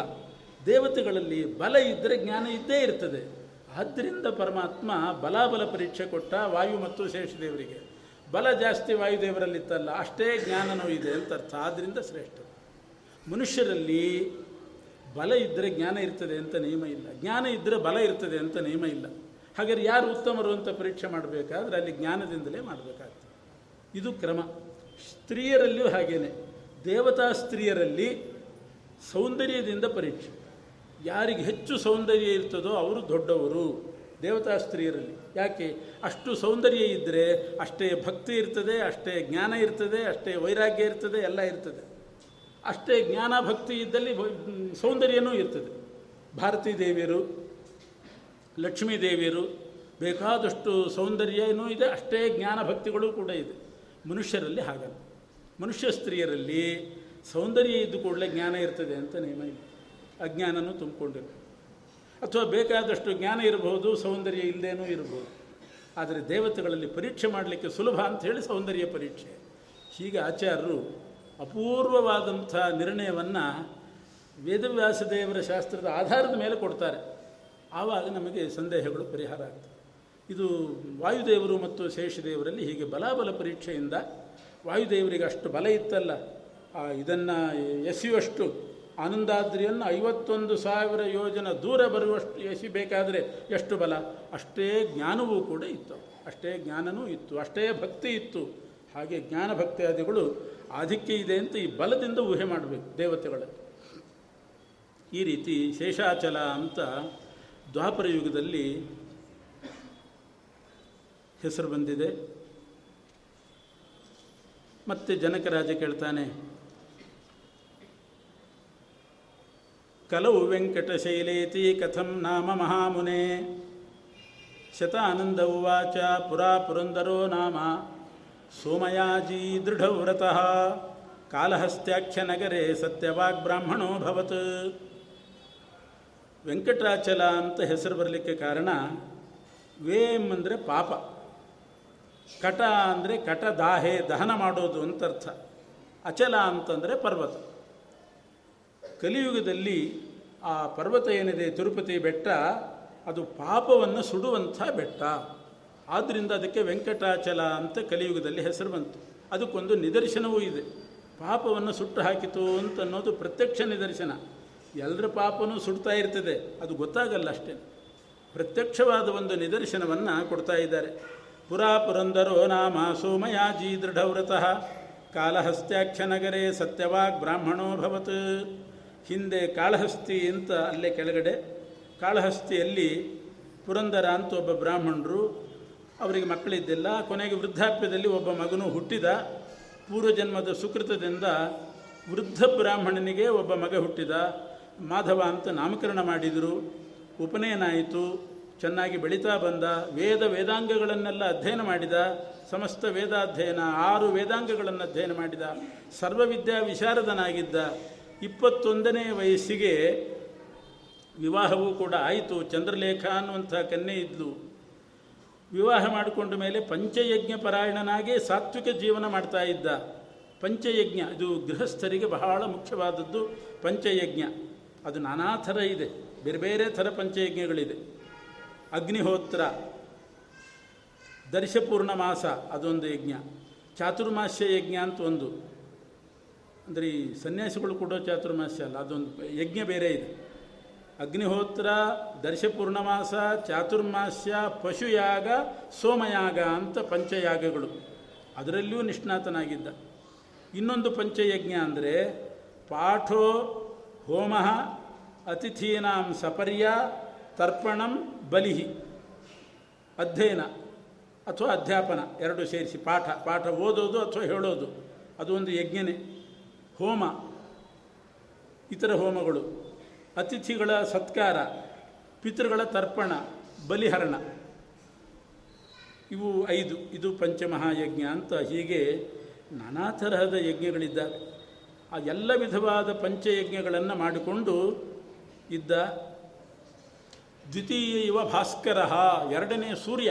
ಧರೆಗಿಳಿದು ಸೂರ್ಯನಂತೆ ಕಾಣಿಸ್ತಾ ಇದ್ದ. ಅಷ್ಟು ಚೆನ್ನಾಗಿದ್ದ. ಆದರೆ ಯಾವುದೋ ಒಂದು ವಿಷಗಳಿಗೆಯಲ್ಲಿ ಪ್ರಾರಬ್ಧ ಪ್ರಾರಬ್ಧ ಕರ್ಮದಿಂದ ಅವನಿಗೆ ದಿವಾಸಂಗದ ಅಂದರೆ ಹಗಲು ಹೊತ್ತು ಸೂರ್ಯ ಇರುವಾಗ ದಿವಾಸಂಗಮ ದಿವಾಸಮಾಗಮ ಅದರ ಬಯಕೆ ಉಂಟಾಯಿತು. ಪತ್ನಿ ಹೆಂಡತಿಯೇ ಬುದ್ಧಿವಾದ ಹೇಳ್ತಾಳೆ, ಅಗ್ನಿಹೋತ್ರ ಇದೆ ಮನೆಯಲ್ಲಿ ಹಿರಿಯರಿದ್ದಾರೆ. ದಿವಾಕಾಲ ಹಗಲು ಹೊತ್ತು ಇವೆಲ್ಲ ನಿಷಿದ್ಧ ಅಂತ ಹೇಳಿದಾಗ, ಹಾಗಾದರೆ ನಾನು ಕಾಡಿಗೆ ಹೋಗ್ತೇನೆ, ನೀನು ನೆಪ ಹೇಳಿಕೊಂಡು ಕಾಡಿಗೆ ಬಾ ಅಂತ ಕರೀತಾನೆ. ಅವನು ಬಹಳ ಒತ್ತಾಯ ಮಾಡಿದ್ದಕ್ಕೆ ಇವಳು ಹೋದ್ಲು. ಆದರೆ ದೈವವಶಾತ್ ಇವನು ಮುಂದೆ ಮುಂದೆ ಹೋಗ್ತಿದ್ದಾನೆ, ಅವಳು ಹಿಂದೆ ಬರ್ತಾ ಇದ್ದಾಳೆ ಹೆಂಡತಿ. ಇವನ ಕಣ್ಣಿಗೆ ಒಬ್ಬ ಚಂಡಾಲ ಸ್ತ್ರೀ ಕಣ್ಣಿಗೆ ಬಿದ್ದು ಒಬ್ಬ ಚಂಡಾಲ ಸ್ತ್ರೀಗೆ ನೋಡಿದ. ನೋಡಿದ ಕೂಡಲೇ ಹೆಂಡತಿ ಮೇಲೆ ವೈರಾಗ್ಯ ಬಂದುಬಿಡ್ತವೆ ಬಂದು ಹೇಳ್ತಾನೆ, ನೀ ಹೇಳಿದೆಲ್ಲ ದಿವಾಕಾಲ, ಅಗ್ನಿಹೋತ್ರ, ಇವೆಲ್ಲ ನಿಷಿದ್ಧ ಅಂತ ಎಲ್ಲ ಈಗ ಮನಸ್ಸಿಗೆ ಬಂದಿದೆ. ಅದರಿಂದ ನೀನು ಹೋಗು, ನೀರು ತೊಗೊಂಡು ಹೋಗಿಬಿಡು, ನಾನು ದರ್ಭೆ ಸಮಿದೆ ತೊಗೊಂಡು ಬರ್ತೀನಿ ಅಂತಂದ. ಮೋಸ ಹೋಗಿ ಅವಳು ಹೋಗಿಬಿಟ್ಟು ವಾಪಸ್ ಹೋದ. ಇವನಿಗೆ ಈ ರೀತಿ ಮೋಸ ಮಾಡಿ ಅವಳನ್ನು ಕಳಿಸಿ ಆ ಚಂಡಾಲ ಸ್ತ್ರೀ ಹತ್ರ ಬರ್ತಾ ಇದ್ದಾನೆ. ಹತ್ರ ಹತ್ರ ಬರುವಾಗ ಅವಳಿಗೆ ಅನುಮಾನ ಬಂತು. ಯಾಕೆ ಹೀಗೆ ಇವನು ಬರ್ತಿದ್ದಾನೆ? ಏನು ಏನು ಅಂತ ಕೇಳಿದ್ಲು. ಕೇಳಿದರೆ ಅವನು ಇನ್ನೂ ಹತ್ತಿರ ಹೋಗ್ತಾ ಇದ್ದಾನೆ. ಅವಳೇ ಹೇಳ್ತಾ ಇದ್ದಾಳೆ, ಇದು ನೀವು ಎಂಥ ವಂಶದವರು, ಎಂಥ ಕುಲದವರು ನೀವು? ನನ್ನ ಹತ್ತಿರ ಯಾತಕ್ಕೆ ಬರ್ತಿದ್ದೀರಿ ನಮ್ಮಂಥವ್ರನ್ನ ನೋಡಬಾರ್ದು ನೀವು. ಆದರೆ ನೀವು ಮಾಡ್ತಾ ಇರೋ ಕೆಲಸ ಏನು? ಬಹಳ ಚೆನ್ನಾಗಿದೆ ಆ ಸಂಭಾಷಣೆ, ಬುದ್ಧಿವಾದ. ಕುಂತಲ ಅಂತ ಅವಳ ಹೆಸರು. ಅವಳ ಹೆ, ಸಮೀಪಸ್ಥಂ ಮುನಿಂ ಪ್ರೇಕ್ಷ. ಹತ್ರ ಬರೋದನ್ನು ನೋಡಿ, ಗಾಬರಿ ಆಯಿತು, ಸ್ವರಭೇದಂ ಪ್ರಕುರ್ವತಿ. ಅವಳ ಧ್ವನಿಯೇ ವ್ಯತ್ಯಾಸ ಆಯಿತು. ಧ್ವನಿ ವ್ಯತ್ಯಾಸಗೊಂಡು ಹೇಳ್ತಿದ್ದಾಳೆ, ಮಾಯಾಹಿ ಮನುಷ್ಯಾರ್ಧೂಲ ಮತ್ಸಮೀಪಂ ಮಹಾಮತೆ. ನಮ್ಮ ಹತ್ರ ಬರಬೇಡಿ ನೀವು, ನಿಮ್ಮಂಥವ್ರು ಬರಬಾರ್ದು ನಮ್ಮ ಹತ್ರ. ನಮ್ಮಂಥವ್ರ ಹತ್ರ ಬರಬಾರ್ದು ನೀವು. ಯಾಕೆ ಬರ್ತಾ ಇದ್ದೀರಿ? ಅವ್ರು ಹೇಳ ಮಾಧವ ಬ್ರಾಹ್ಮಣ ಹೇಳ್ತಾನೆ, ಕಾತ್ವಂ ಕಲ್ಯಾಣಿ ಕಸ್ಮಾಚ ಜನಿತ ಜನನೀಚಕ. ಕಲ್ಯಾಣಿ ಅಂತಾನೆ. ಪರಮ ಮಂಗಳಳೆ ಪರಮ ಮಂಗಳಕರಳೆ ಅಂತ ಸಂಬೋಧನೆ ಮಾಡಿ, ಯಾರು ನೀನು? ಯಾರ ಮಗಳು? ನಿನ್ನ ತಾಯಿ ಯಾರು? ಊರು ಯಾವುದು? ಇಲ್ಲಿ ಯಾಕೆ ಬಂದಿದ್ದಿ? ಅಂತೆಲ್ಲ ಕೇಳಿದಾಗ ಅವಳು ಹೇಳ್ತಾಳೆ ಕುಂತಲೆ, ನಮ್ಮಂಥವ್ರ ಬಗ್ಗೆ ಯಾಕೆ ವಿಚಾರ ಮಾಡ್ತಿದ್ದೀರಿ? ಪರಮ ಪಾಪಿಷ್ಠೆ ನಾನು ಅಂತಂದವಳು. ಪರಮ ಪಾಪಿಷ್ಠೆ, ವ್ಯಭಿಚಾರ ಕುಲೋದ್ಭವಾಂ. ನಮ್ಮ ಕುಲಧರ್ಮವೇ ವ್ಯಭಿಚಾರ. ತಾಯಿ ಯಾರು? ತಂದೆ ಯಾರು? ಅಂತ ನಮ್ಮಂಥವ್ರ ಹತ್ರ ಕೇಳೋದು ಅಲ್ವೇ ಅಲ್ಲ. ಯಾಕೆಂದರೆ ನಮಗೆ ಹೇಳಲಿಕ್ಕೆ ಬರೋದೇ ಇಲ್ಲದು, ಅಂಥವಳು ನಾನು. ವ್ಯಭಿಚಾರ ಕುಲೋದ್ಭವಾಂ ಅನ್ನೋದರಿಂದ ಎಲ್ಲ ಉತ್ತರ ಸಿಕ್ಕಿಬಿಡ್ತು ಅಂತ್ಯಜಾತಿ ಅಂತ್ಯಜಾಂತ್ಯಜಯೋರ್ಜಾತಾಂ. ಯಾರೋ ಒಬ್ಬ ಅಂತ್ಯಜನಿಗೂ ಒಬ್ಬ ಅಂತ್ಯಜ ಸ್ತ್ರೀಯಲ್ಲಿ ಹುಟ್ಟಿದವಳು ಅಷ್ಟೇ ನಮ್ಮನ್ನೇನು ಕೇಳ್ತೀರಿ ಇಂಥ ಪಾಪಿಷ್ಠಳನ್ನು? ಸುರಾ ಮಾಂಸಾಶನೀಂ ಕಲಾಂ. ನಾವು ತಿನ್ನೋದು ಮಾಂಸವನ್ನು, ಕುಡಿಯೋದು ಸುರೆಯನ್ನು, ಮದ್ಯವನ್ನು. ನಮ್ಮ ಬಗ್ಗೆ ನಿಮಗೆ ಯಾಕೆ ವಿಚಾರ? ಮಧ್ಯ ದೇಶದಲ್ಲಿ ನನ್ನ ವಾಸ. ನೀವು ವೇದ ವೇದ, ವೇದಾಂತ, ವೇ, ಇದು ಅಧ್ಯಯನ ಮಾಡಿದಂಥ ವಿಪ್ರೇಂದ್ರರು ನೀವು, ಯಾಕೆ ನಮ್ಮ ಹತ್ರ ಬರ್ತೀರಿ? ಏವಂ ಜಲ್ಪಿತಮಾಲೋಕ್ಯ ಮಾಧವೋತ್ತರ ಮಾದದತ್ ಆಗ ಅವನು ಹೇಳ್ತಾನೆ, ಏನು ಹೇಳ್ತಾ ಇದ್ದಿ ನೀನು? ನಾನು ಯಾವುದೋ ಜಾತಿಯಲ್ಲಿ ಹುಟ್ಟಿದ್ದು, ಒಂದು ನೀಚ ಜಾತಿಯಲ್ಲಿ ಹುಟ್ಟಿದ್ದೇನೆ, ನನ್ನ ಹತ್ರ ನೀವು ಬರಬಾರ್ದು, ನೋಡಬಾರ್ದು, ಏನಿದೆಲ್ಲ ಮಾತು? ಸ್ತ್ರೀಯರನ್ನು ಇವನು ಎಂಥ ಶಾಸ್ತ್ರ ಹೇಳ್ತಾನೆ? ಸ್ತ್ರೀಯರನ್ನು ಮದುವೆ ಮಾಡ್ಕೊಳ್ಬೇಕಾಗಿದ್ದರೆ ಎಂಥವರನ್ನು ಕೂಡ ಮದುವೆ ಮಾಡಿಕೊಳ್ಬಹುದು ಅಂತ ಇದೆ ಶಾಸ್ತ್ರ ಅಂತಾನೆ. ಇದೆಲ್ಲ ಪೂರ್ವಪಕ್ಷ ಮತ್ತೆ ಯಾರು ಹಂಗೆ ತಿಳ್ಕೊಂಬಿಡಬಾರ್ದು ಪೂರ್ವ ಅವನು ಹೇಳೋದಷ್ಟೇ. ವಿಷಾದಪ್ಯಮೃತಂ ಗ್ರಾಹ್ಯಂ. ವಿಷದ ಜೊತೆಗೆ ಇದ್ದರೂ ಕೂಡ ಅಮೃತವನ್ನು ಮಾತ್ರ ಹೀರ್ಲಿಕ್ಕೆ ಸಾಧ್ಯ ಇದ್ದರೆ ಅಮೃತವನ್ನು ತಗೋಬಹುದಂತೆ ವಿಷದಲ್ಲಿದ್ದರೂ ಕೂಡ. ಅಮೇಧ್ಯಾದಪಿ ಕಾಂಚನಂ. ಅಮೇಧ್ಯದಲ್ಲಿ ಒಂದು ಬಂಗಾರದ ಬಳೆನೋ ಏನೋ ಬಿತ್ತು ಅಂತಂದರೆ ಅಮೇಧ್ಯದಲ್ಲಿ ಬಿದ್ದಿದೆ ಅಂತ ಬಿಡೋದಲ್ಲ, ಬಂಗಾರ ಬಿದ್ದಿದ್ರೆ ತೊಗೊಂಡು ತೊಳ್ಕೊಂಡು ಬಿಡು, ತೊಗೊಂಡು ಬಿಡ್ಬೋದು. ಹೀಗೆ ಶಾಸ್ತ್ರ ಇದೆ. ನೀಚಾದಪಿ ಉತ್ತಮಂ ವಾಕ್ಯಂ, ಎಂಥ ನೀಚನಾದರೂ ಕೂಡ ಅವನು ಒಳ್ಳೆಯ ತತ್ವ ಹೇಳಿದರೆ ಅದನ್ನು ಕೇಳಬಹುದು ಅಂತಿದೆ. ಸ್ತ್ರೀರತ್ನಂ ದುಷ್ಕುಲಾದಪಿ, ಎಂಥ ದುಷ್ಕುಲಾಗಿದ್ದರೂ ಕೂಡ ಸ್ತ್ರೀರತ್ನವನ್ನು ಸ್ವೀಕಾರ ಮಾಡಬಹುದು ಅಂತಿದೆ. ಏನರ್ಥ? ಇದೆಲ್ಲ ಎಲ್ರಿಗೂ ಅಲ್ಲ ಇದು. ಯಾವುದೋ ಯುಗದ್ದು, ಯಾರಿಗೋ ಸಂಬಂಧಪಟ್ಟದ್ದನ್ನು ಜನರಲೈಸೇಷನ್ ಮಾಡಬಾರ್ದು ಇದನ್ನೆಲ್ಲ. ಅವನು ತನಗೆ ಅನ್ವಯಿಸ್ಕೋತಾ ಇದ್ದಾನೆ. ಇದು ದೇವತೆಗಳಿಗೆ ಕೆಲವರು ಅಪವಾದ ಇರ್ತದೆ. ಅಂಥವರಿಗೆ ಕೆಲವು ದೇಶದಲ್ಲಿ, ಕೆಲವು ಕಾಲದಲ್ಲಿ ಕೆಲವು ವ್ಯಕ್ತಿಗಳಿಗೆ ಹೀಗಿರ್ತದೆ. ಅಂಥದ್ದನ್ನು ಎಲ್ರಿಗೂ ಅನ್ವಯಿಸೋದಲ್ಲ. ಲೋಕದಲ್ಲಿ ಈಗ ಧರ್ಮರಾಜ ಜೂಜಾಟ ಆಡಿದ. ಧರ್ಮರಾಜ ಜೂಜಾಟ ಆಡಿದ ಅಂತ ಹೇಳಿ ಧರ್ಮರಾಜನೇ ಹಾಗೆ ಮಾಡಿದ್ದಾನೆ ಅಂತ ಉಳಿದವರು ಜೂಜಾಟ ಆಡಿದ್ರ ಗತಿಯನ್ನು ಯಾಕೆ ಆಡಿದ? ಅಲ್ಲೆಲ್ಲ ಬೇರೆ ಹಿನ್ನೆಲೆ ಇರ್ತದೆ. ಒಂದು ದುಷ್ಕುಲದಿಂದ ಯಾರಾದರೂ ಒಂದು ಸ್ತ್ರೀಯನ್ನು ಮದುವೆ ಮಾಡಿಕೊಂಡಿದ್ರೆ ಏನೋ ಹಿನ್ನೆಲೆ ಇರ್ತದೆ. ಅದೆಲ್ಲ ಗಮನಿಸಬೇಕು. ಗೊತ್ತಿರೋದಿಲ್ಲ. ಅದನ್ನು ನಾವು ಸರ್ವತ್ರೀಕರಣ ಮಾಡಬಾರ್ದು. ಎಲ್ಲ ಕಡೆ ಅನ್ವಯಿಸ್ಕೋಬಾರ್ದು. ಧರ್ಮರಾಜ ಜೂಜಾಟ ಆಡಿದ ಅಂದರೆ ಮಧ್ವಾಚಾರ್ಯ ಹೇಳ್ತಾರೆ, ಅದರ ರಹಸ್ಯ ಬೇರೆ ಇದೆ. ಯಾಕೆ ಜೂಜಾಟ ಆಡಿದ? ಅದಕ್ಕೆ ಮುಂಚೆ ಅವನು ಮಾಡಿದ್ದೇನು? ರಾಜಸೂಯ ಯಾಗ ಮಾಡಿದ. ಎಂಥ ಪುಣ್ಯ ಬಂತು? ಅವನಿಗೆ ದಕ್ಕಿಸ್ಕೊಳ್ಳಿಕ್ಕೆ ಆಗದೇ ಇರುವಷ್ಟು ಮಿತಿಮೀರಿ ಪುಣ್ಯ ಬಂತು. ಅದು ಹ್ರಾಸ ಆಗಬೇಕಾಗಿತ್ತು. ಅಷ್ಟು ಪುಣ್ಯ ಅವನಿಗೆ ದಕ್ತಾ ಇದ್ದಿಲ್ಲ. ಎಷ್ಟು ಎಷ್ಟು ದಕ್ಕತ್ತೋ ಅಷ್ಟೇ ಮಾಡಬೇಕು. ಪುಣ್ಯ ಪುಣ್ಯನೇ, ಆದರೆ ನಮಗೆ ಹಿಡಿಯುವಷ್ಟು ಮಾಡಬೇಕು. ತೀರ್ಥ ತೀರ್ಥ ಅಂತ ಹೇಳಿಬಿಟ್ಟು ಸಿಕ್ಕಾಪಟ್ಟೆ ಕುಡಿದ್ರೆ ಹೇಗೆ? ತೀರ್ಥ ಇದು ಅಂತ ನೈವೇದ್ಯ ತುಳಸಿ ಹಾಕಿದ್ದಾರೆ, ನೈವೇದ್ಯ ಅಂತ ಹೇಳಿಬಿಟ್ಟು ಯದ್ವಾ ತದ್ವಾ ತಿಂದರೆ ಅವನ ಗತಿ ಏನು? ನೈವೇದ್ಯ ಹೌದು, ಆದರೆ ಎಷ್ಟು ಹಿಡಿತದೋ ಅಷ್ಟು ತಿನ್ನಬೇಕಷ್ಟೆ ಎಷ್ಟು ಪುಣ್ಯ ಹಿಡಿತದೆ ಅಷ್ಟು ಮಾಡಬೇಕು. ಅದಕ್ಕಿಂತ ಮಿತಿಮೀರಿ ಮಾಡಿದರೆ ಅದನ್ನು ದೇವರು ಹ್ರಾಸ ಮಾಡಿ ವಾಂತಿ ಮಾಡಿಸಿ ಒಂದು ಲೆವೆಲಿಗೆ ತರೋ ಹಾಗೆ ಪುಣ್ಯ ಹ್ರಾಸ ಮಾಡಿ ಕಡಿಮೆ ಮಾಡಿಸ್ತಾನೆ. ಧರ್, ಧರ್ಮರಾಜನಿಗೆ ಮಿತಿಮೀರಿ ಪುಣ್ಯ ಆಯಿತು. ರಾಜಸೂಯಾಗ ಮಾಡಿದ್ರಿಂದ ಯೋಗ್ಯತೆ ಮೀರಿ ಪುಣ್ಯ ಬಂತು. ಆ ಪುಣ್ಯ ಅವನಿಗೆ ದಕ್ಕಿಸ್ಕೊಳ್ಳಿಕ್ಕೆ ಆಗ್ತಿದ್ದಿಲ್ಲ. ಅದಕ್ಕೆ ಭಗವಂತನೇ ಬೇಕು ಅಂತ ತಾನು ಆ ಜಾಗದಲ್ಲಿ ಇರದೆ ಎಲ್ಲೋ ಬೇರೆ ಕಡೆ ಹೋಗಿ ಇವನು ಜೂಜಾಟಕ್ಕೆ ಹೋಗೋ ಹಾಗೆ ಇದ್ರೂ ತಡಿಬೇಕಾಗತ್ತೆ. ಅದಕ್ಕೆ ತಾನು ತಡೆದಿರಬಾರ್ದು. ಅವನು ಜೂಜಾಟ ಆಡಬೇಕು, ಪುಣ್ಯ ಕಡಿಮೆ ಆಗಬೇಕು. ಎಷ್ಟು ಹೆಚ್ಚಾಗಿತ್ತೋ ಅಷ್ಟು ಕಡಿಮೆ ಅದಕ್ಕೋಸ್ಕರ ತಾನು ಜೂಜಾಟದಲ್ಲಿ ಪ್ರವೃತ್ತಿ ಮಾಡಿಸಿದ ಪರಮಾತ್ಮ. ಇದು ಹಿನ್ನೆಲೆ ಇದು. ಎಲ್ರಿಗೂ ಇದು ಅನ್ವಯಿಸೋದಲ್ಲ. ಯಾವನೋ ಜೂಜಾಟ ಆಡ್ತಾನೆ ಏನಯ್ಯ ಜೂಜಾಟ ಆಡಿದೆ ಅಂದರೆ, ಯೋಗ್ಯತೆ ಮೀರಿ ಪುಣ್ಯ ಮಾಡಿದ್ದೆ ಸ್ವಾಮಿ. ಅದು ಹ್ರಾಸ ಆಗಬೇಕೋ ಬೇಡೋ ಏನರ್ಥ? ಯೋಗ್ಯತೆ ಮೀರಿ ಪುಣ್ಯ ಏನು ಮಾಡ್ತಾನೆ? ಪಾಪ ಮಾಡಿರ್ತಾರಷ್ಟೇ ಯೋಗ್ಯತೆ ಮೀರಿ. ಯೋಗ್ಯತೆ ಮೀರಿ ಪುಣ್ಯ ಮಾಡಿದ್ದೆ, ಅದಕ್ಕೋಸ್ಕರ ಜೂಜಾಟ ಆಡಿದೆ ಅಂದರೆ ಅರ್ಥ ಅದು ದೇವತೆಗಳಿಗೆ ಮಾತ್ರ ಸಂಬಂಧಪಟ್ಟದ್ದು. ಮನುಷ್ಯರಿಗೆ ಸಂಬಂಧ ಇಲ್ಲ. ಮನುಷ್ಯರಿಗೆ, ದೇವತೆಗಳಿಗೆ, ಋಷಿಗಳಿಗೆ ಸಂಬಂಧಪಟ್ಟದ್ದು. ಆದ್ದರಿಂದ ನದೇವ ಚರಿತಂ ಚರೇತ್ ಅಂತಾರೆ. ದೇವತೆಗಳು, ಋಷಿಗಳು ಮಾಡಿದ್ದನ್ನು ಕೇಳಬೇಕಷ್ಟೇ ಹೊರತು ಎಲ್ಲ ಆಚರಣೆಗೆ ತರೋದಲ್ಲ. ಯಾವುದು ಶಾಸ್ತ್ರದಲ್ಲಿ ಬರೆದಿರ್ತದೆ ಅಂಥದ್ದು ಆಚರಣೆಗೆ ತರಬೇಕು. ಈ ರೀತಿ ಅವನು ಹೇಳಿ ಅದರಿಂದ ನೀನು ಯಾವ ಜಾತಿ ಆದರೂ ಕೂಡ ಪರವಾಗಿಲ್ಲ ನಿನ್ನನ್ನು ಸ್ವೀಕಾರ ಮಾಡಬಹುದು ಹೀಗೆಲ್ಲ ಹೇಳಲಿಕ್ಕೆ ಶುರು ಮಾಡ್ತಾನೆ. ತಲೆ ಕೆಟ್ಟಿದೆ ಒಟ್ಟಿನಲ್ಲಿ ಹೇಳಲಿಕ್ಕೆ ಶುರು ಮಾಡಿದ. ತೇಜ ಪ್ರಾಧಾನ್ಯ ಕಾರಣ ಆತು ಅಂತ ಅದಕ್ಕೆ ವ್ಯಾಖ್ಯಾನದಲ್ಲಿ ಬರೀತಾರೆ, ಇದೆಲ್ಲ ಯಾರಿಗೆ ಅಂದರೆ ತೇಜೀಯ ಸಾಮ್ ದೋಷಾಯ. ಯಾರು ತೇಜಸ್ವಿಗಳಾಗಿರ್ತಾರೆ, ಅಂಥವ್ರಿಗೆ ಇದು ದೋಷ ಅಲ್ಲ. ಎಲ್ರಿಗೂ ಬೇರೆಯವರಿಗೆಲ್ಲ ಇದು ದೋಷನೇ. ಹೀಗೆಲ್ಲ ಮಾತಾಡಿದಾಗ ಅವಳಿಗೆ ಗಾಬರಿ ಆಯಿತು. ಇನ್ನೇನು ಮಾಡಿಬಿಡ್ತಾನೋ ಇವನು ಅಂತ ಹೇಳಿ ದೇವತೆಗಳಿಗೆ ಶರಣು ಹೊಂದಿದ್ಲು ಕುಂತಲೆ. ಹೇ ದೇವತಾಯಾಶ್ಚ ಗಣಾಧಿಪತ್ಯೆ. ಭಾನ್ವಿಂದು ಪೂರ್ವಾಸನವಗ್ರಹಾಶ್ಚ. ಶೃಣ್ವಂತು ವಾಕ್ಯಂ ಮಮ ವಿಪ್ರಪುತ್ರೋ ವೃಥಾ ಮತಿಂ ಯಾಸ್ಯತಿ ಪಾ ವೃಥಾ ಮೃತಿಂ ಯಾಸ್ಯತಿ ಪಾಪ ಸಂಘಾತ್ ಪಾಪ ಸಂಘಾತ್ ದೊಡ್ಡ ಪಾಪ ಕಟ್ಟಿಕೊಂಡು ಇವನು ಮರಣ ಹೊಂತಾನೆ ನರಕಕ್ಕೆ ಬೀಳ್ತಾನೆ. ನಂದೇನೂ ತಪ್ಪಿಲ್ಲ, ದೇವತೆಗಳೇ ನೋಡಿ ಇವನು ಮಾಡ್ತಾ ಇರೋ ಕೆಲಸ ಅಂತ ಸೂರ್ಯ, ಚಂದ್ರ ಇಂಥ ದೇವತೆಗಳು, ದಿಗ್ದೇವತೆಗಳಿಗೆಲ್ಲ ಬೇಡ್ಕೋತಾಳೆ. ವಿಲಾಪ ಮಾಡಿದ್ಲು. ಏನು ಮಾಡಿದರೂ ಕೂಡ ಈ ಬ್ರಾಹ್ಮಣ ಕೇಳಲಿಲ್ಲ. ಹತ್ರ ಹತ್ರ ಹೋಗ್ತಿದ್ದಾನೆ. ಅವಳು ಹೇಳಿದ್ಲು ಮಾಸ್ಪೃಶಾದ್ಯ ಮಹೀದೇವ ನನ್ನನ್ನು ಮುಟ್ಟಬೇಡ ಮೊದಲೇ ಪರಸ್ತ್ರೀ ಅಗ್ನಿ ಅಂತಿರೋದು ಪರಸ್ತ್ರೀ ಅಂದರೆ ಅಗ್ನಿಗೆ ಸಮಾನ. ತತ್ರಾಪಿ ನನ್ನ ನನ್ನ ಪರಿಸ್ಥಿತಿ ಹೇಳ್ಕೊಂಡಿದ್ದೀನಿ. ನಾನು ಕಡು ಬೆಂಕಿ, ನೀನು ಮುಟ್ಟಿದಿ ಅಂತಂದ್ರೆ ಸುಟ್ಟು ಹೋಗ್ತಿ. ಮುಟ್ಟಬೇಡ ಹತ್ತಿರ ಬರಬೇಡ. ಪರಪತ್ತಿನೋ ಪರಪತ್ತಿನ ಅಗ್ನಿತುಲ್ಯಾಸ್ಯ ತತ್ರ ಚಂಡಾಲಕನ್ಯಕ ಉತ್ತಮಂ ಪದಮಾಸ್ಥ ಎಂಥ ಸ್ಥಾನದಲ್ಲಿದ್ದೆ ನೀನು ಯಾಕೆ ಅಧೋಗತಿ ಹೊಂತಾ ಇದ್ದಿ?